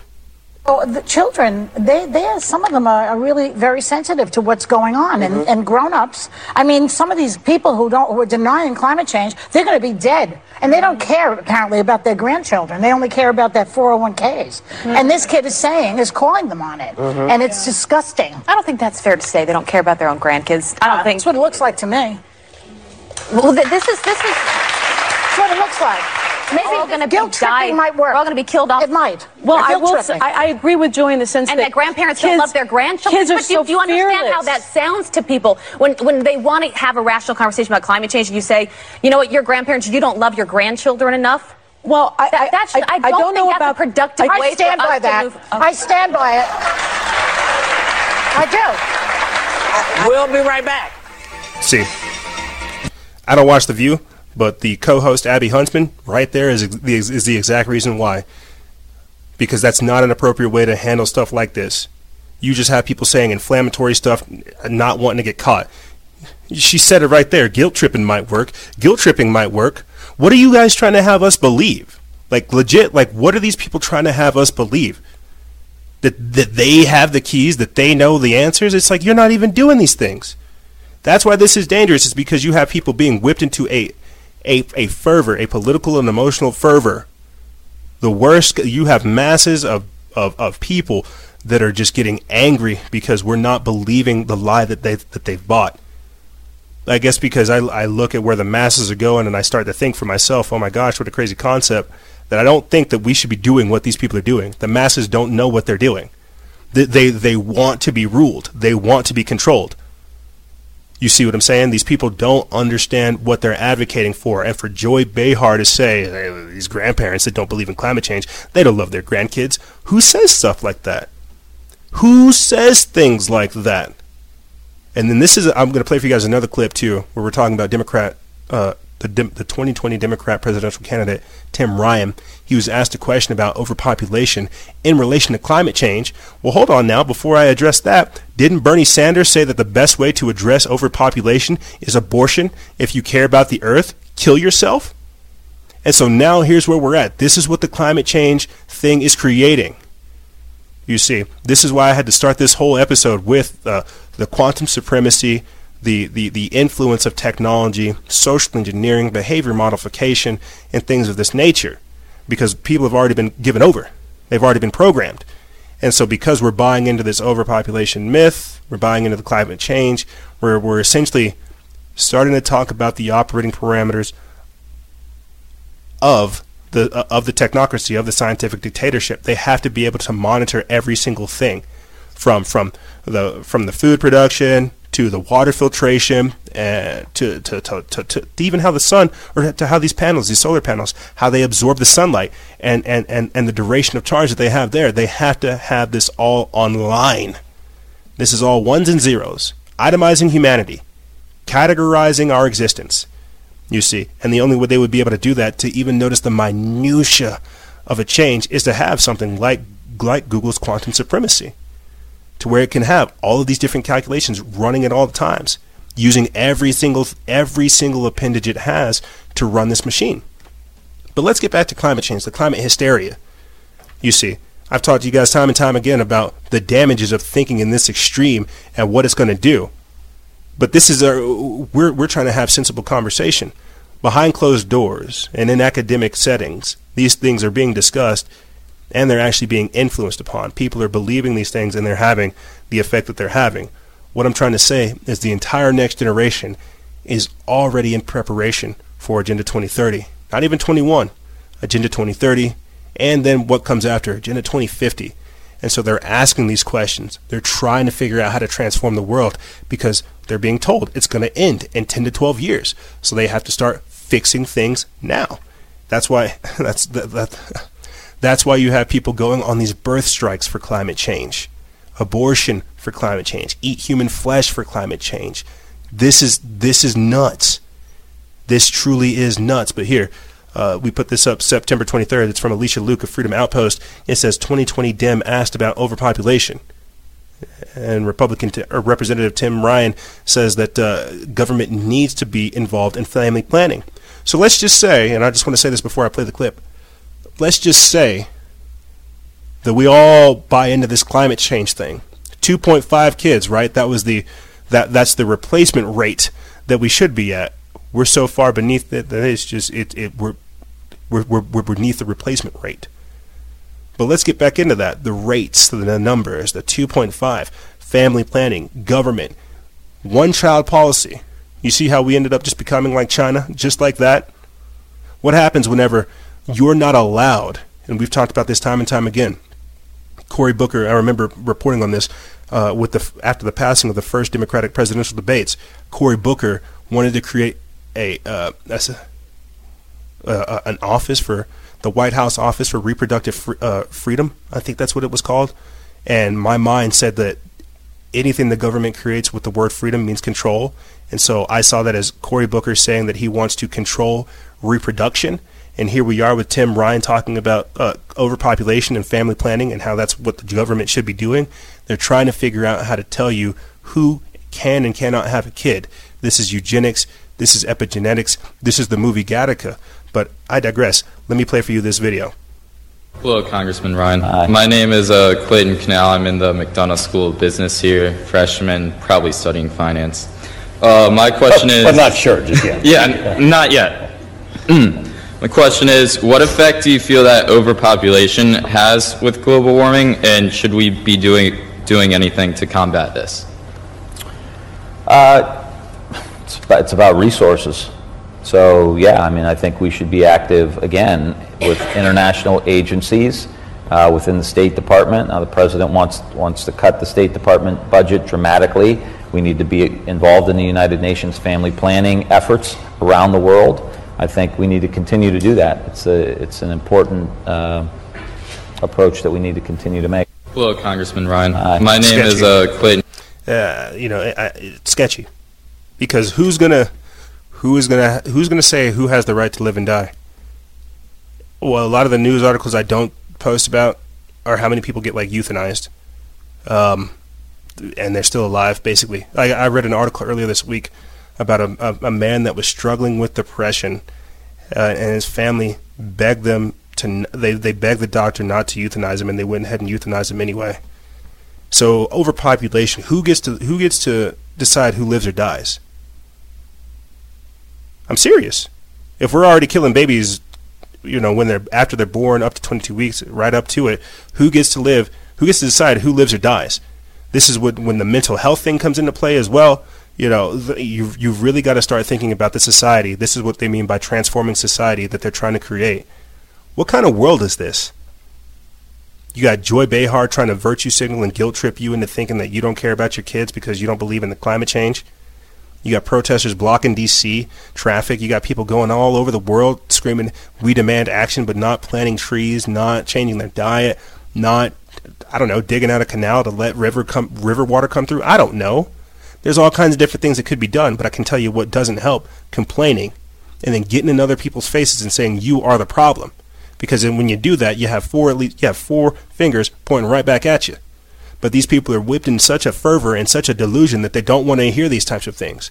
We are literally seeing the collective consciousness being weaponized. So I want to end this segment by playing a little bit of uh, this this this ABC News or this clip from. You know, I'll just play that. Yeah, I'll, I'll play this little bit of the clip, and then I'll put the Instagram TV link in the description bar below. Uh, but it's of this CBS CNBC News clip where they talk about Bill Gates getting involved in chemtrails, where he's spraying stuff in the troposphere, the ionosphere, the stratosphere, the atmosphere. And this is something that's never talked about. And as I said before at the start of this segment, gang, the very same people that are screaming climate change now will be the very same people that are demanding that we spray chemtrails to stop to stop to, to stop the sun. These people who have been whipped into this frenzy will begin to think that spraying chemtrails is good for the environment. But let's continue. Meanwhile, Bill Gates is backing the first high altitude experiment of one radical climate change solution, creating a massive chemical cloud that could cool the Earth. It's called solar geoengineering, and it's highly controversial. How long will it be that countries keep experiencing these climate impacts before someone gets desperate and says, hey, we need to cool the planet with solar geoengineering? It would look something like this. Thousands of planes would fly very high and use nozzles to inject millions of tons of light reflecting particles into the stratosphere. It would create a thin chemical cloud of those particles around the whole planet, blocking some sunlight from reaching the surface. It would mimic a giant volcanic eruption, which we know cools the Earth. Back in 1991, Mount Pinatubo erupted in the Philippines. It was the largest eruption to affect a densely populated area, creating avalanches and giant mud flows that left more than 700 dead and 30,000 homeless. It also Meanwhile, Crazy. Bill Gates is backing the first If you guys want to see the full clip, like I said, I'll put that in the description bar below. It's also located on our Instagram TV channel where we talk about basically that. CNBC News uh, doing like a promotional trailer for chemtrails brought to you by Bill Gates. And we've talked about this time and time again. Him teaming up with Harvard to spray calcium carbonate in the sky to do just that, to reflect sunlight. You've got to think about again the world they're trying to create. This is a this is an ice age. This is a cold world. This is one where they're trying to con- control everything. This is not a world built on love, abundance, light, positivity, happiness. This is one that is built on control. And you could even you gosh, you could even make an argument for that. The the the elemental difference between hot and hot and cold and what these people are doing. What they're doing is cold. What we're trying to do is be alive be filled with life be filled with the fire of divinity be filled with the sun. These people are as cold as the way they're trying to make this earth be. And wasn't that it? Didn't they say didn't they say it was global warming?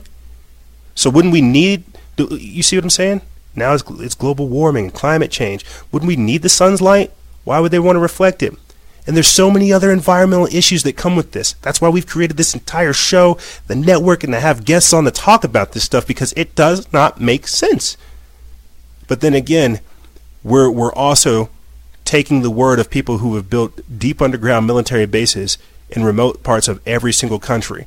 So yeah, I think what they're doing is a great it, it's a great thing. You know, we should support these types of chemtrails. But like I said, gang, this is the world they're trying to create. And we're going to take a quick break. And when we come back, we're going to be talking about the road to humanism. The UN chief warning about the world divide between China and the USA. Uh, the Pope inviting world leaders to create to a global education alliance to nurture the dream of humanism, as well as the announcement of the the impeachment inquiry process. They're trying to kick Trump out, and I'm curious what kind of world that's going to be like. But like I said, ladies and gentlemen, we're going to take a quick break, and when we come back, we're going to be talking about this and more on the other side. Don't go anywhere. This is Freedom Faction, Factions of Freedom, and we'll be right back right after this.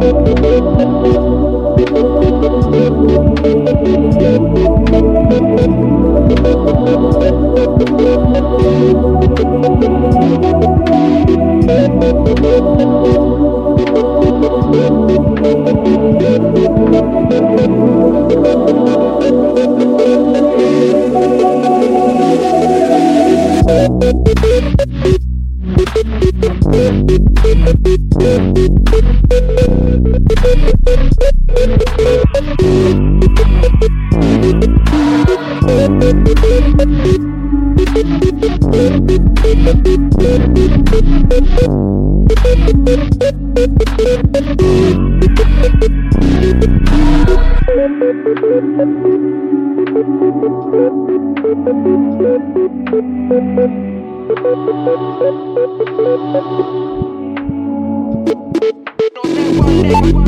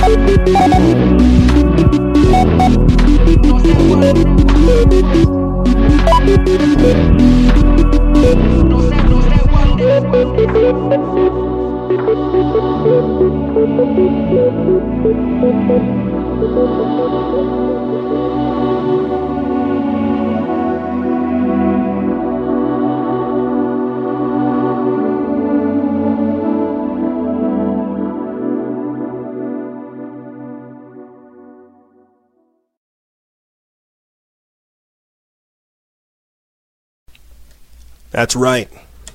We're back. Not from outer space, not from cyberspace, but I haven't figured out like another space to come from. Yeah, you know. What's a what's I don't want to say like inner space, but what's another you guys let me know in the comment section below or in the in the emails or even hit me up in the DMs. What's another space you want to see me come from? You know, uh, you could say escape, like a landscape. No, that's not cool. That's just uh, mixing some of the letters around. I don't know. We'll figure something out. Yep, we'll figure something out. But hey, gang, guess what? Third segment, and you're still here. Glad I didn't scare you away. Didn't scare you away like climate change, did I? Uh, and and I just have to say this because you know we're not going to be talking about climate change in this section. We're going to be talking about basically the world governments, your new world order, you know, geopolitics. We're going to be talking about that type of stuff. I kind of want to put a bow on that last segment. You know, it's not that I don't believe in climate change or any of this type of stuff. I just I look at stuff in like a legit, logical way instead of just being ripped into this frenzy. And I, I look at what they're doing. And yeah, you know, we've, we've we've talked about it how in cities people are dying because of the smog.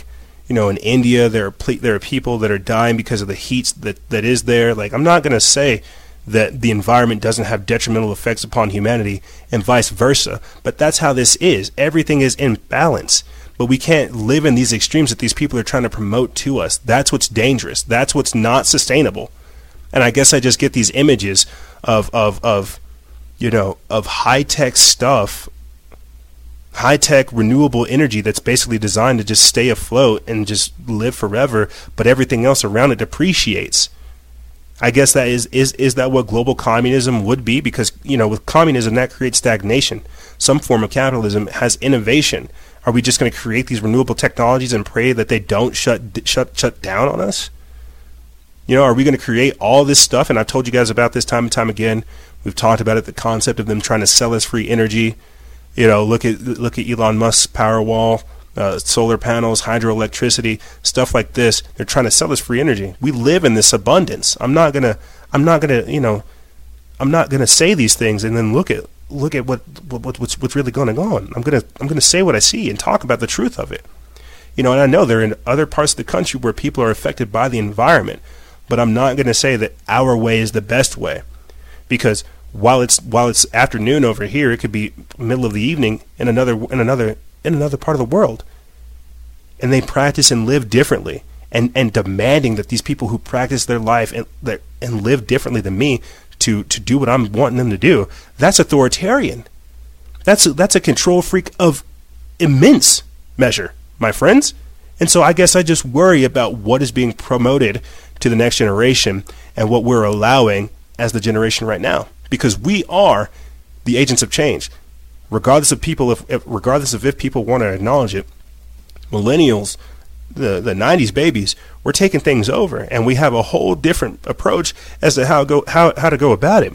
But that doesn't mean that it doesn't have its own uh, its own pluses and minuses, its own pros and cons. Everything comes with its own set of challenges. It, we just have to ask ourselves, are we ready to accept that mission? And that's where I'm at these days. And that's where we need to be at because what they're trying to throw at us is going to be something crazy. And this is it's, it's, it's, it sets the tone for where we go here from the future. And this is why these people have an Agenda 21, an Agenda 2050, and an Agenda 2030. They have to strategically let things play out and get exacerbated to a point to where government or some structure has to step in. I mean, just, I mean, look at the look at look at the migration process. Look at the Syrian refugee crisis, and then look at the mass migration that came with that, and then the migrant caravans that came from Mexico. They have to make all these issues so that we have, so that government has a purpose. It's the problem reaction solution. It's the Hegelian dialectic. You see, uh, but I just wanted to put a bow on that segment to talk about it. It's not that I don't believe in climate change or the effects of it and all the other things that come with it. I think that we just need to really look at it in a completely different light than what's being promoted to us. Uh, but in this segment, we're going to be talking about, like I said, the UN chief warning of the world divide between the USA and China, uh, Trump's statement to the UN that the future does not belong to the globalists, as well as the inquiry pr- impeachment process uh, that'll take place. Now, I'm curious to see what that's going to look like. You know, I uh, I'll say this and I'll start this. I'll start getting these these these these articles right here. I forget if it's like Back to the Future one, two, or three, but it's like Marty McFly goes he goes to the future. I think it's two. He goes to the future. He's his mother has married uh, Biff Tannen, and Biff Tannen looks exactly like Donald Trump. And if I could, or if I was smart and played this out better, I would pull up the clip for you guys uh, to where Marty McFly wakes up.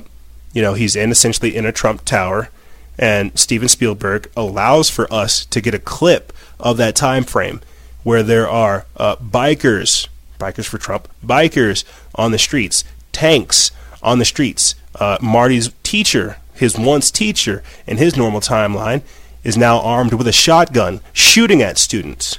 And as Marty stumbles around in the environment trying to find his bearings, he stumbles upon a Trump tower or, or, or a Tannen tower, a Biff Tannen tower, where he sees Biff Tannen.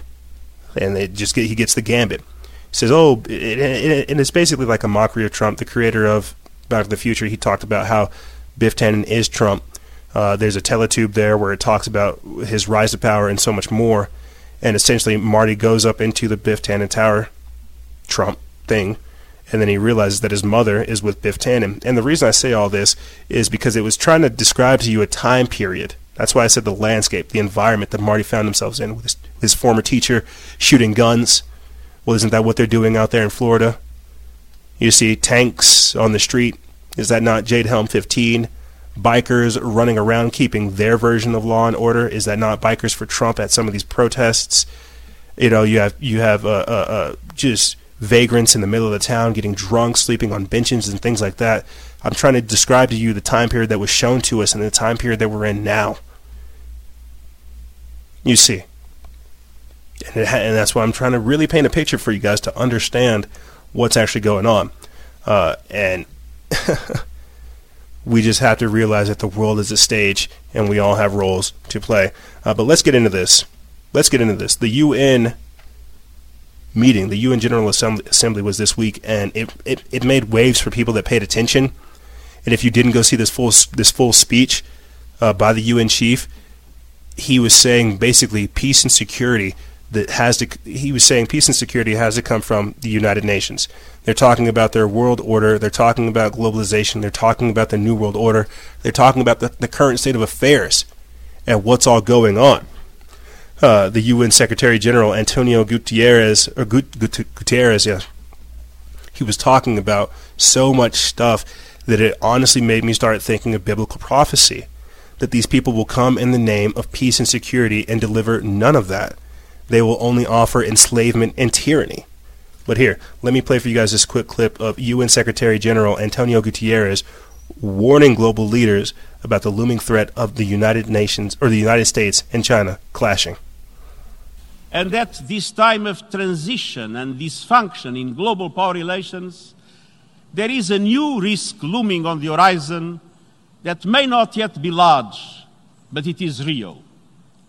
I fear the possibility of a great fracture, the world splitting in two, with the two largest economies on Earth creating two separate and competing worlds, which, with their own dominant currency, trade, and financial rules, their own internet and artificial intelligence capacities, and their own zero sum geopolitical and military strategies.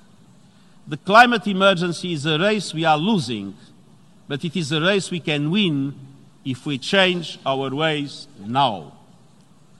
Even our language has to adapt. What once was called climate change is now truly a climate crisis. And what was once called global warming, and at this time of transition and dysfunction Massive. in global power relations, there is a great fracturing taking place. A great fracturing taking place. You even heard Republican Tim Ryan talk, or Re- Representative Tim Ryan talking about it. Now it's about resources, and you just heard right there, Secret- UN Secretary General Antonio Gutierrez talking about how we are in a climate emergency, the climate crisis, this great fracturing, and if we are ever to survive, we must transform our ways. You know who doesn't abide by any of this climate change nonsense? China. Yep. China allow, China does not allow climate change protests. Could you imagine uh, little Greta Thunberg going over there to China to tell Xi Jinping, "How dare you do what you do," or to go to any Asian nation and tell them, "How dare you guys do what you do"? These are the greatest polluters of the entire like world. You have people within China that like have to walk around with masks because the pollution is like so bad. That's that's where the real issue is coming from. Although, in all fairness, I did see them create like this giant uh, air purifier, which seemed pretty cool. But I don't I don't have a post for that. What I'm trying to say is, this is the great fracturing: freedom or tyranny, freedom or submission, obedience to the United Nations, their Sustainable Development Goals, the SDGs that they're trying to abide by, or the freedom that each individual nation has to exist on its own. You see. I'm going to play for you guys this clip of Donald Trump saying that the future does not belong to globalists, it belongs to nationalists. And this great fracturing that we're hearing, right? The, the, the stage that's being set. I've talked about this time and time again how these extremes that we're living in, nationalism versus globalism and things like this, how it will breed, it will bring forth regionalism. We cannot live this way. You cannot have people like Donald Trump go into the UN General, the United Nations General Assembly, talking smack essentially to their face, saying, "You guys ain't gonna run nothing." We can't live that way. As as as nice as it is to have it, the world is too interconnected to be uh, isolated, to be individualized, and it will bring forth the regionalism. Uh, but here, let me play for you guys this quick clip of Donald Trump going to the UN, addressing them, saying that the future does not belong to globalists. You see, if you want freedom, take pride in your country. If you want democracy, hold on to your sovereignty. And if you want peace, love your nation. Wise leaders always put the good of their own people and their own country first. The future does not belong to globalists. The future belongs to patriots. The future belongs to sovereign and independent nations who protect their citizens, respect their neighbors, and honor the differences that make each country special and unique. It is why we in the United States have embarked on an exciting program of national renewal. In everything we do, we see if you want freedom. National renewal. I would definitely tell you guys go check it out. Uh, this this article that I'm going to get in, get into it comes from Graham Noble. Graham Noble, via Liberty Nation.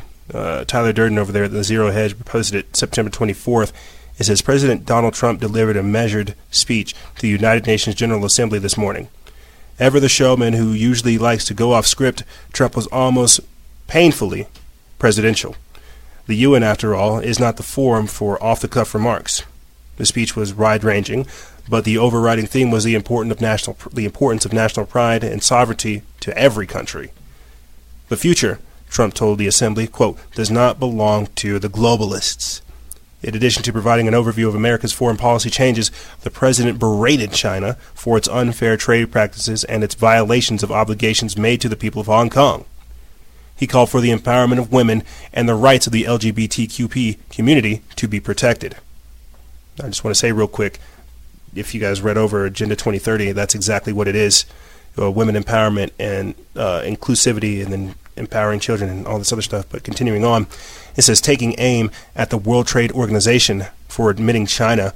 Trump pointed out that 60,000 American factories have closed since China became a member state. Quote, the World Trade Organization needs drastic change, the president said. Quote, the second largest economy in the world should not be permit, permitted to declare itself a developing country in order to gain the system at others' expense. Trump also signed or also singled out the governments of Iran and Venezuela. Of the former, the president made it clear that the U.S. sanctions would not be lifted while the Iranian government continues its aggressive behavior. At the same time, the U.S. Leader, the U.S. leader expressed sympathy and support for the Iranian people. Such a distinction is important. Of Venezuela's dictator, Nicolas Maduro, whose role as the country's legitimate leader is now in dispute. Trump said, quote, he is a Cuban puppet, protected by Cuban bodyguards, hiding from his own people while Cuba plunders Venezuela's oil wealth to sustain its own corrupt communist rule.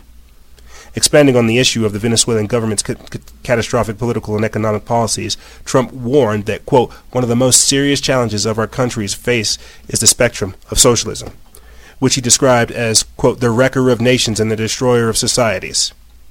The president also devoted part of his address to the issue of mass illegal immigration, acknowledging that America was not just an American problem, acknowledging that it was not just an American problem, but a global one.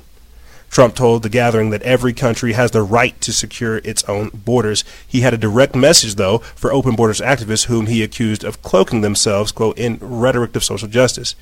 Your policies are not just. Your policies are cruel and evil. You are empowering criminal organizations that prey on innocent men, women, and children. You put your own false sense of virtue before the lives, well being, in countless innocent people.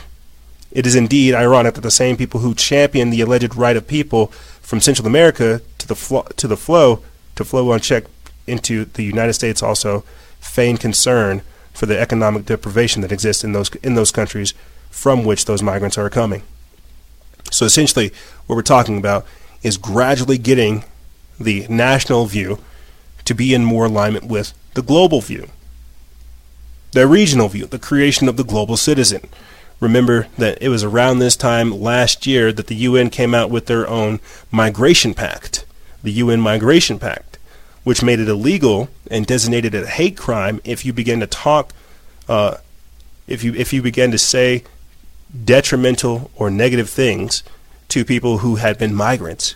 They made it. Eh, they made it a, a, a human right, not a national right, not a not a not a countrywide right. They made it a human right. The United Nations to allow people to move from one segment of their of, of the world to another. And if if you chastised it, then you were basically designated as a hate figure. So this is the road to humanism. This this is this is the regionalism. This is being able to get all these countries on the same page. You see. And what other way to bind all of these other countries than to have something like global warming taking place? You see. But I'll continue on that here shortly. I want to talk about next this impeachment inquiry process because I think this is something that we should get on record as well. I, I I'm I'm kind of 50-50 when it comes to the impeachment process know, it's it's um, to me, I think that's more or less political theater. People need to have something controversial to talk about, but what I want to come at it from is the angle of what happens if they re- if if they remove Trump, if they impeach him. What happens, and what will our country look like after that? But let me play for you guys this quick clip of Nancy Pelosi talking about announcing the impeachment inquiry process in our committees and litigating in the courts so the House can gather all the relevant facts and consider whether to exercise its full Article 1 powers, including a constitutional power of the utmost gravity approval of articles of impeachment. And this week, the president has admitted to asking the president of Ukraine to take actions which would benefit him politically. The, action of the, the actions of the Trump presidency revealed the dishonorable fact of the President's betrayal of his oath of office, betrayal of our national security, and betrayal of the integrity of our elections. Therefore, today, I'm announcing the House of Representatives moving forward with an official impeachment inquiry. I'm directing our six committees to proceed with their investigations under that umbrella of impeachment inquiry. The President must be held accountable. No one is above the law. In our committee. So I'm just reading some of these comments right here on Nancy Pelosi. I thought people would actually say something about the issue, uh, but somebody right here says she looks like she's about to pass out. She can't even blink with both eyes. Did she? Did she have plastic surgery? Time to bring in some good old and some good old anarcho caps.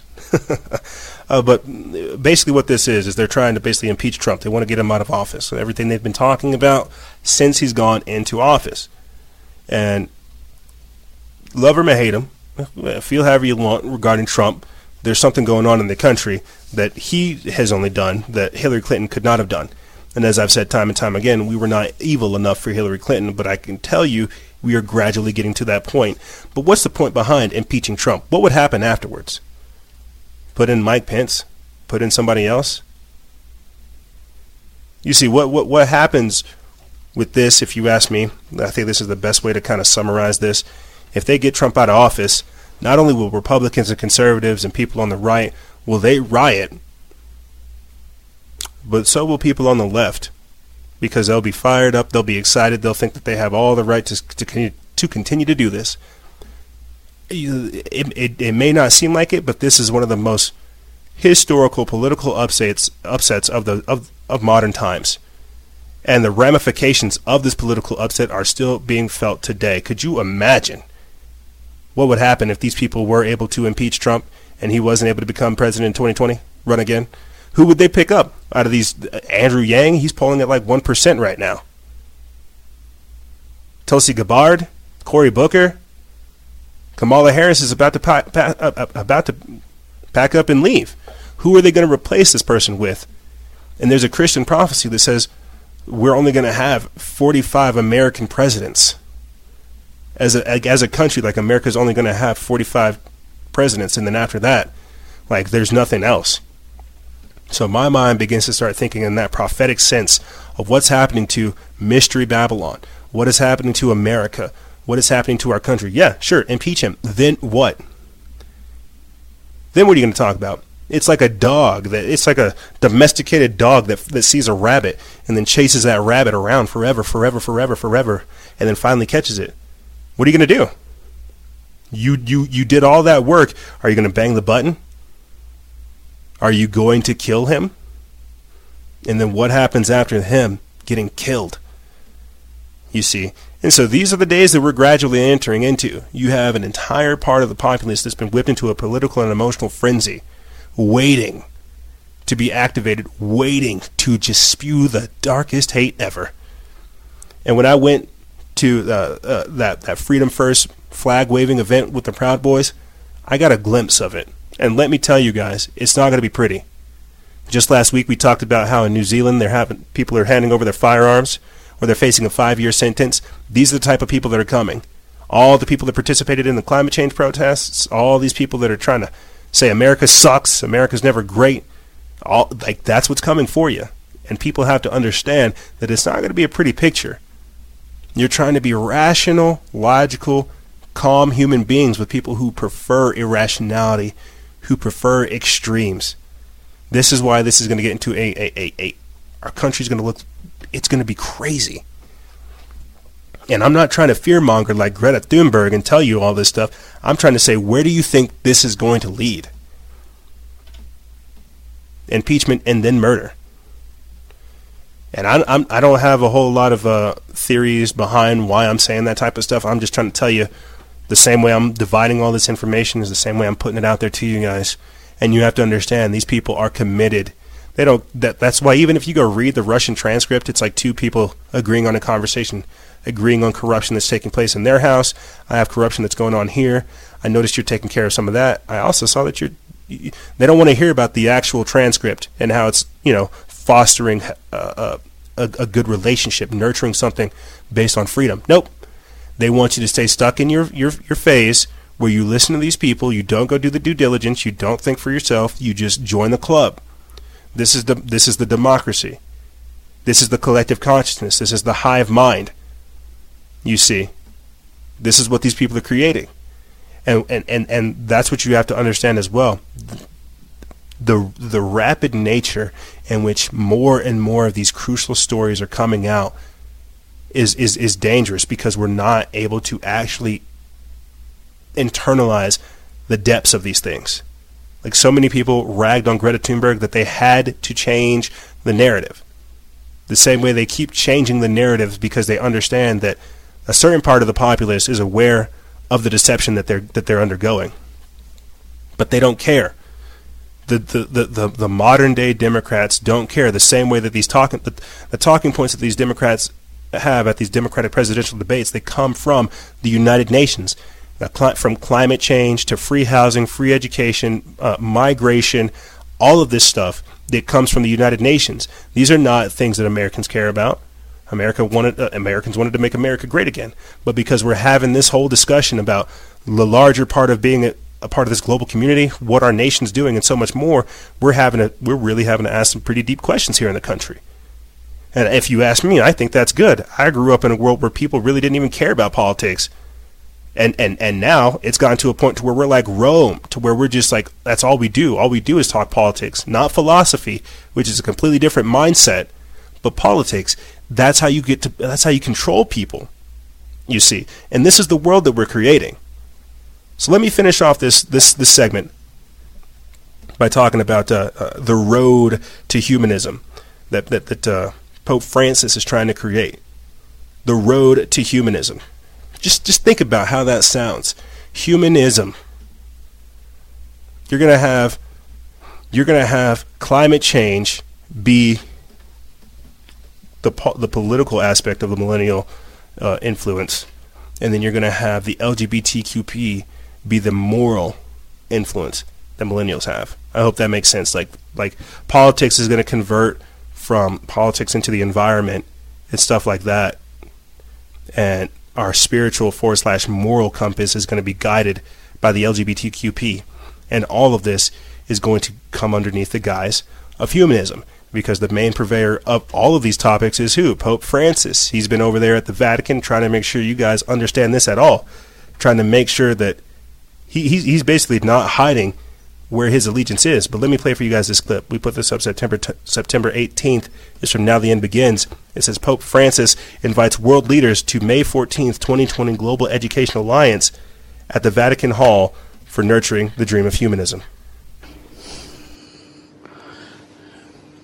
Carissimi, nell'enciclica Laudato Si ho invitato tutti a collaborare I invited per custodire everyone here to cooperate in caring for our common home, to understand the urgency of the challenge we face. We have to focus on education, which opens minds and hearts to a wider and deeper understanding of reality. I'm going to read you guys the captions of what he's saying. We need a global compact on education aimed at developing a new universal solidarity and a new humanism. So I wish to endorse a global event to take place on 14th May 2020 in a time of great fragmentation. There it is fragmentation, fracturing, and extreme confrontation. Pope Francis is inviting world leaders and young people to come together at the Vatican on May 14th 2020 for an event called Reinvi- Reinventing the Global Education Alliance. In his own words, Pope Francis is now working is working to create a global alliance that will foster humanism, and he wants to hold the kickoff meeting on the 72nd anniversary of the of the gathering of Israel in a reptile-shaped building in the Vatican. I know you think I'm making this up, but I promise you it's all true. It boggles my mind to consider that anyone at this point could consider Pope Francis to be a man of God in ministry as Paul outlines in the New Testament, leaving aside for the moment that the Roman Catholic Church is nothing but the counterfeit of Christianity.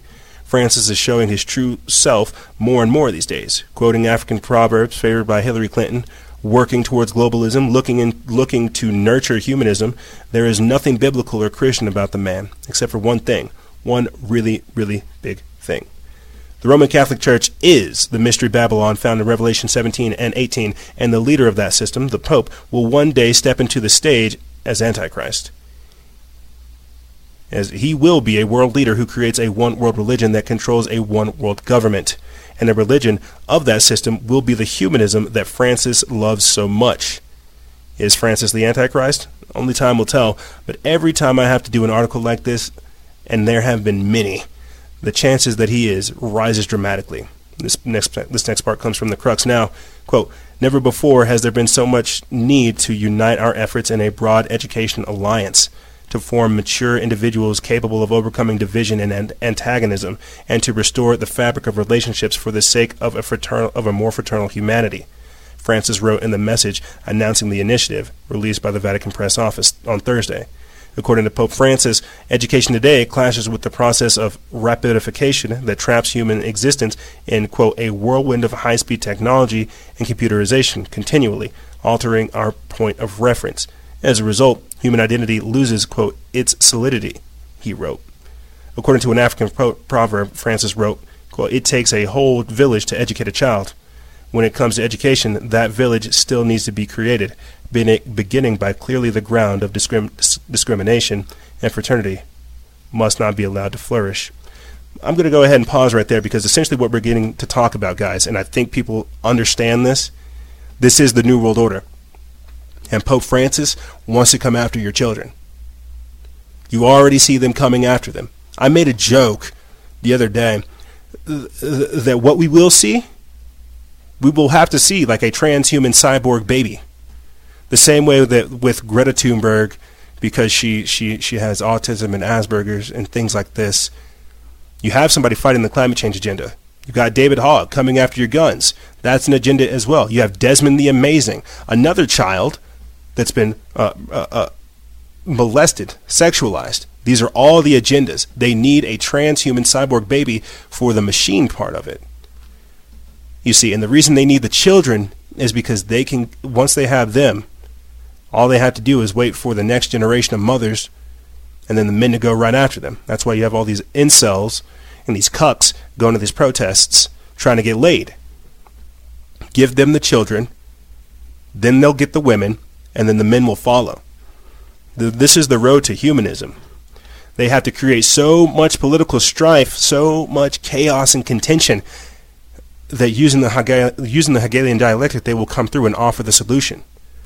The very same education system that has created this fracturing that he's talking about, uh, they're, they're, they're trying to come through and create a whole new one, a global education, you see, a global citizen. This is the New World Order. This is the technocracy. This is the scientific dictatorship. This is how they're going to use children to install their agenda. I've, I asked this question before, and I'll say this and I'll start shutting stuff down for you guys. I asked this question before on Instagram Live. Am I turning people away from the Antichrist, or am I turning them to them? These are the questions I have to ask myself. Am I, am I delivering you to the matrix, or am I pulling you out? Every week that we come here and we get more and more sucked up into this, ask yourself this: Are we are, are we diving deeper into the matrix, or are we pulling out? This is our commission. The next generation, will we have the tools to be able to help them pull themselves out from it because they're already trying? That education is everything that we talked about beforehand, gang. They're trying to brainwash the next generation into thinking that the previous generation is the problem and that the next generation has a solution. They want to they want to disconnect them from us so that we don't even have a chance to reach them. This is the road to humanism, and this is what happens when we let authoritarians tell us how to live. So I ask the question again Who gives you your future? This is Algorithmic Governance, Climate Hysteria, and the Road to Humanism.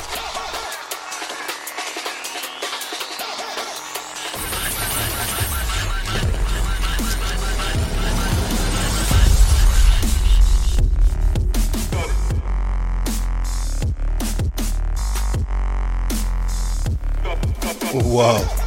That's right. we really do have to stop meeting like this. We really do. It's becoming a thing. I don't want to take too much of your guys' time as much as I already have, but you need to understand. These days are getting crazy, and we're trying to do what we can to keep a level head because cooler heads do prevail. And all I can really say is I'm sorry for what I said last week. We are the only ones that can help us, and I should have put that in a better light. But you have to understand the stakes. This is the mission. This is the work, and this is why we do this.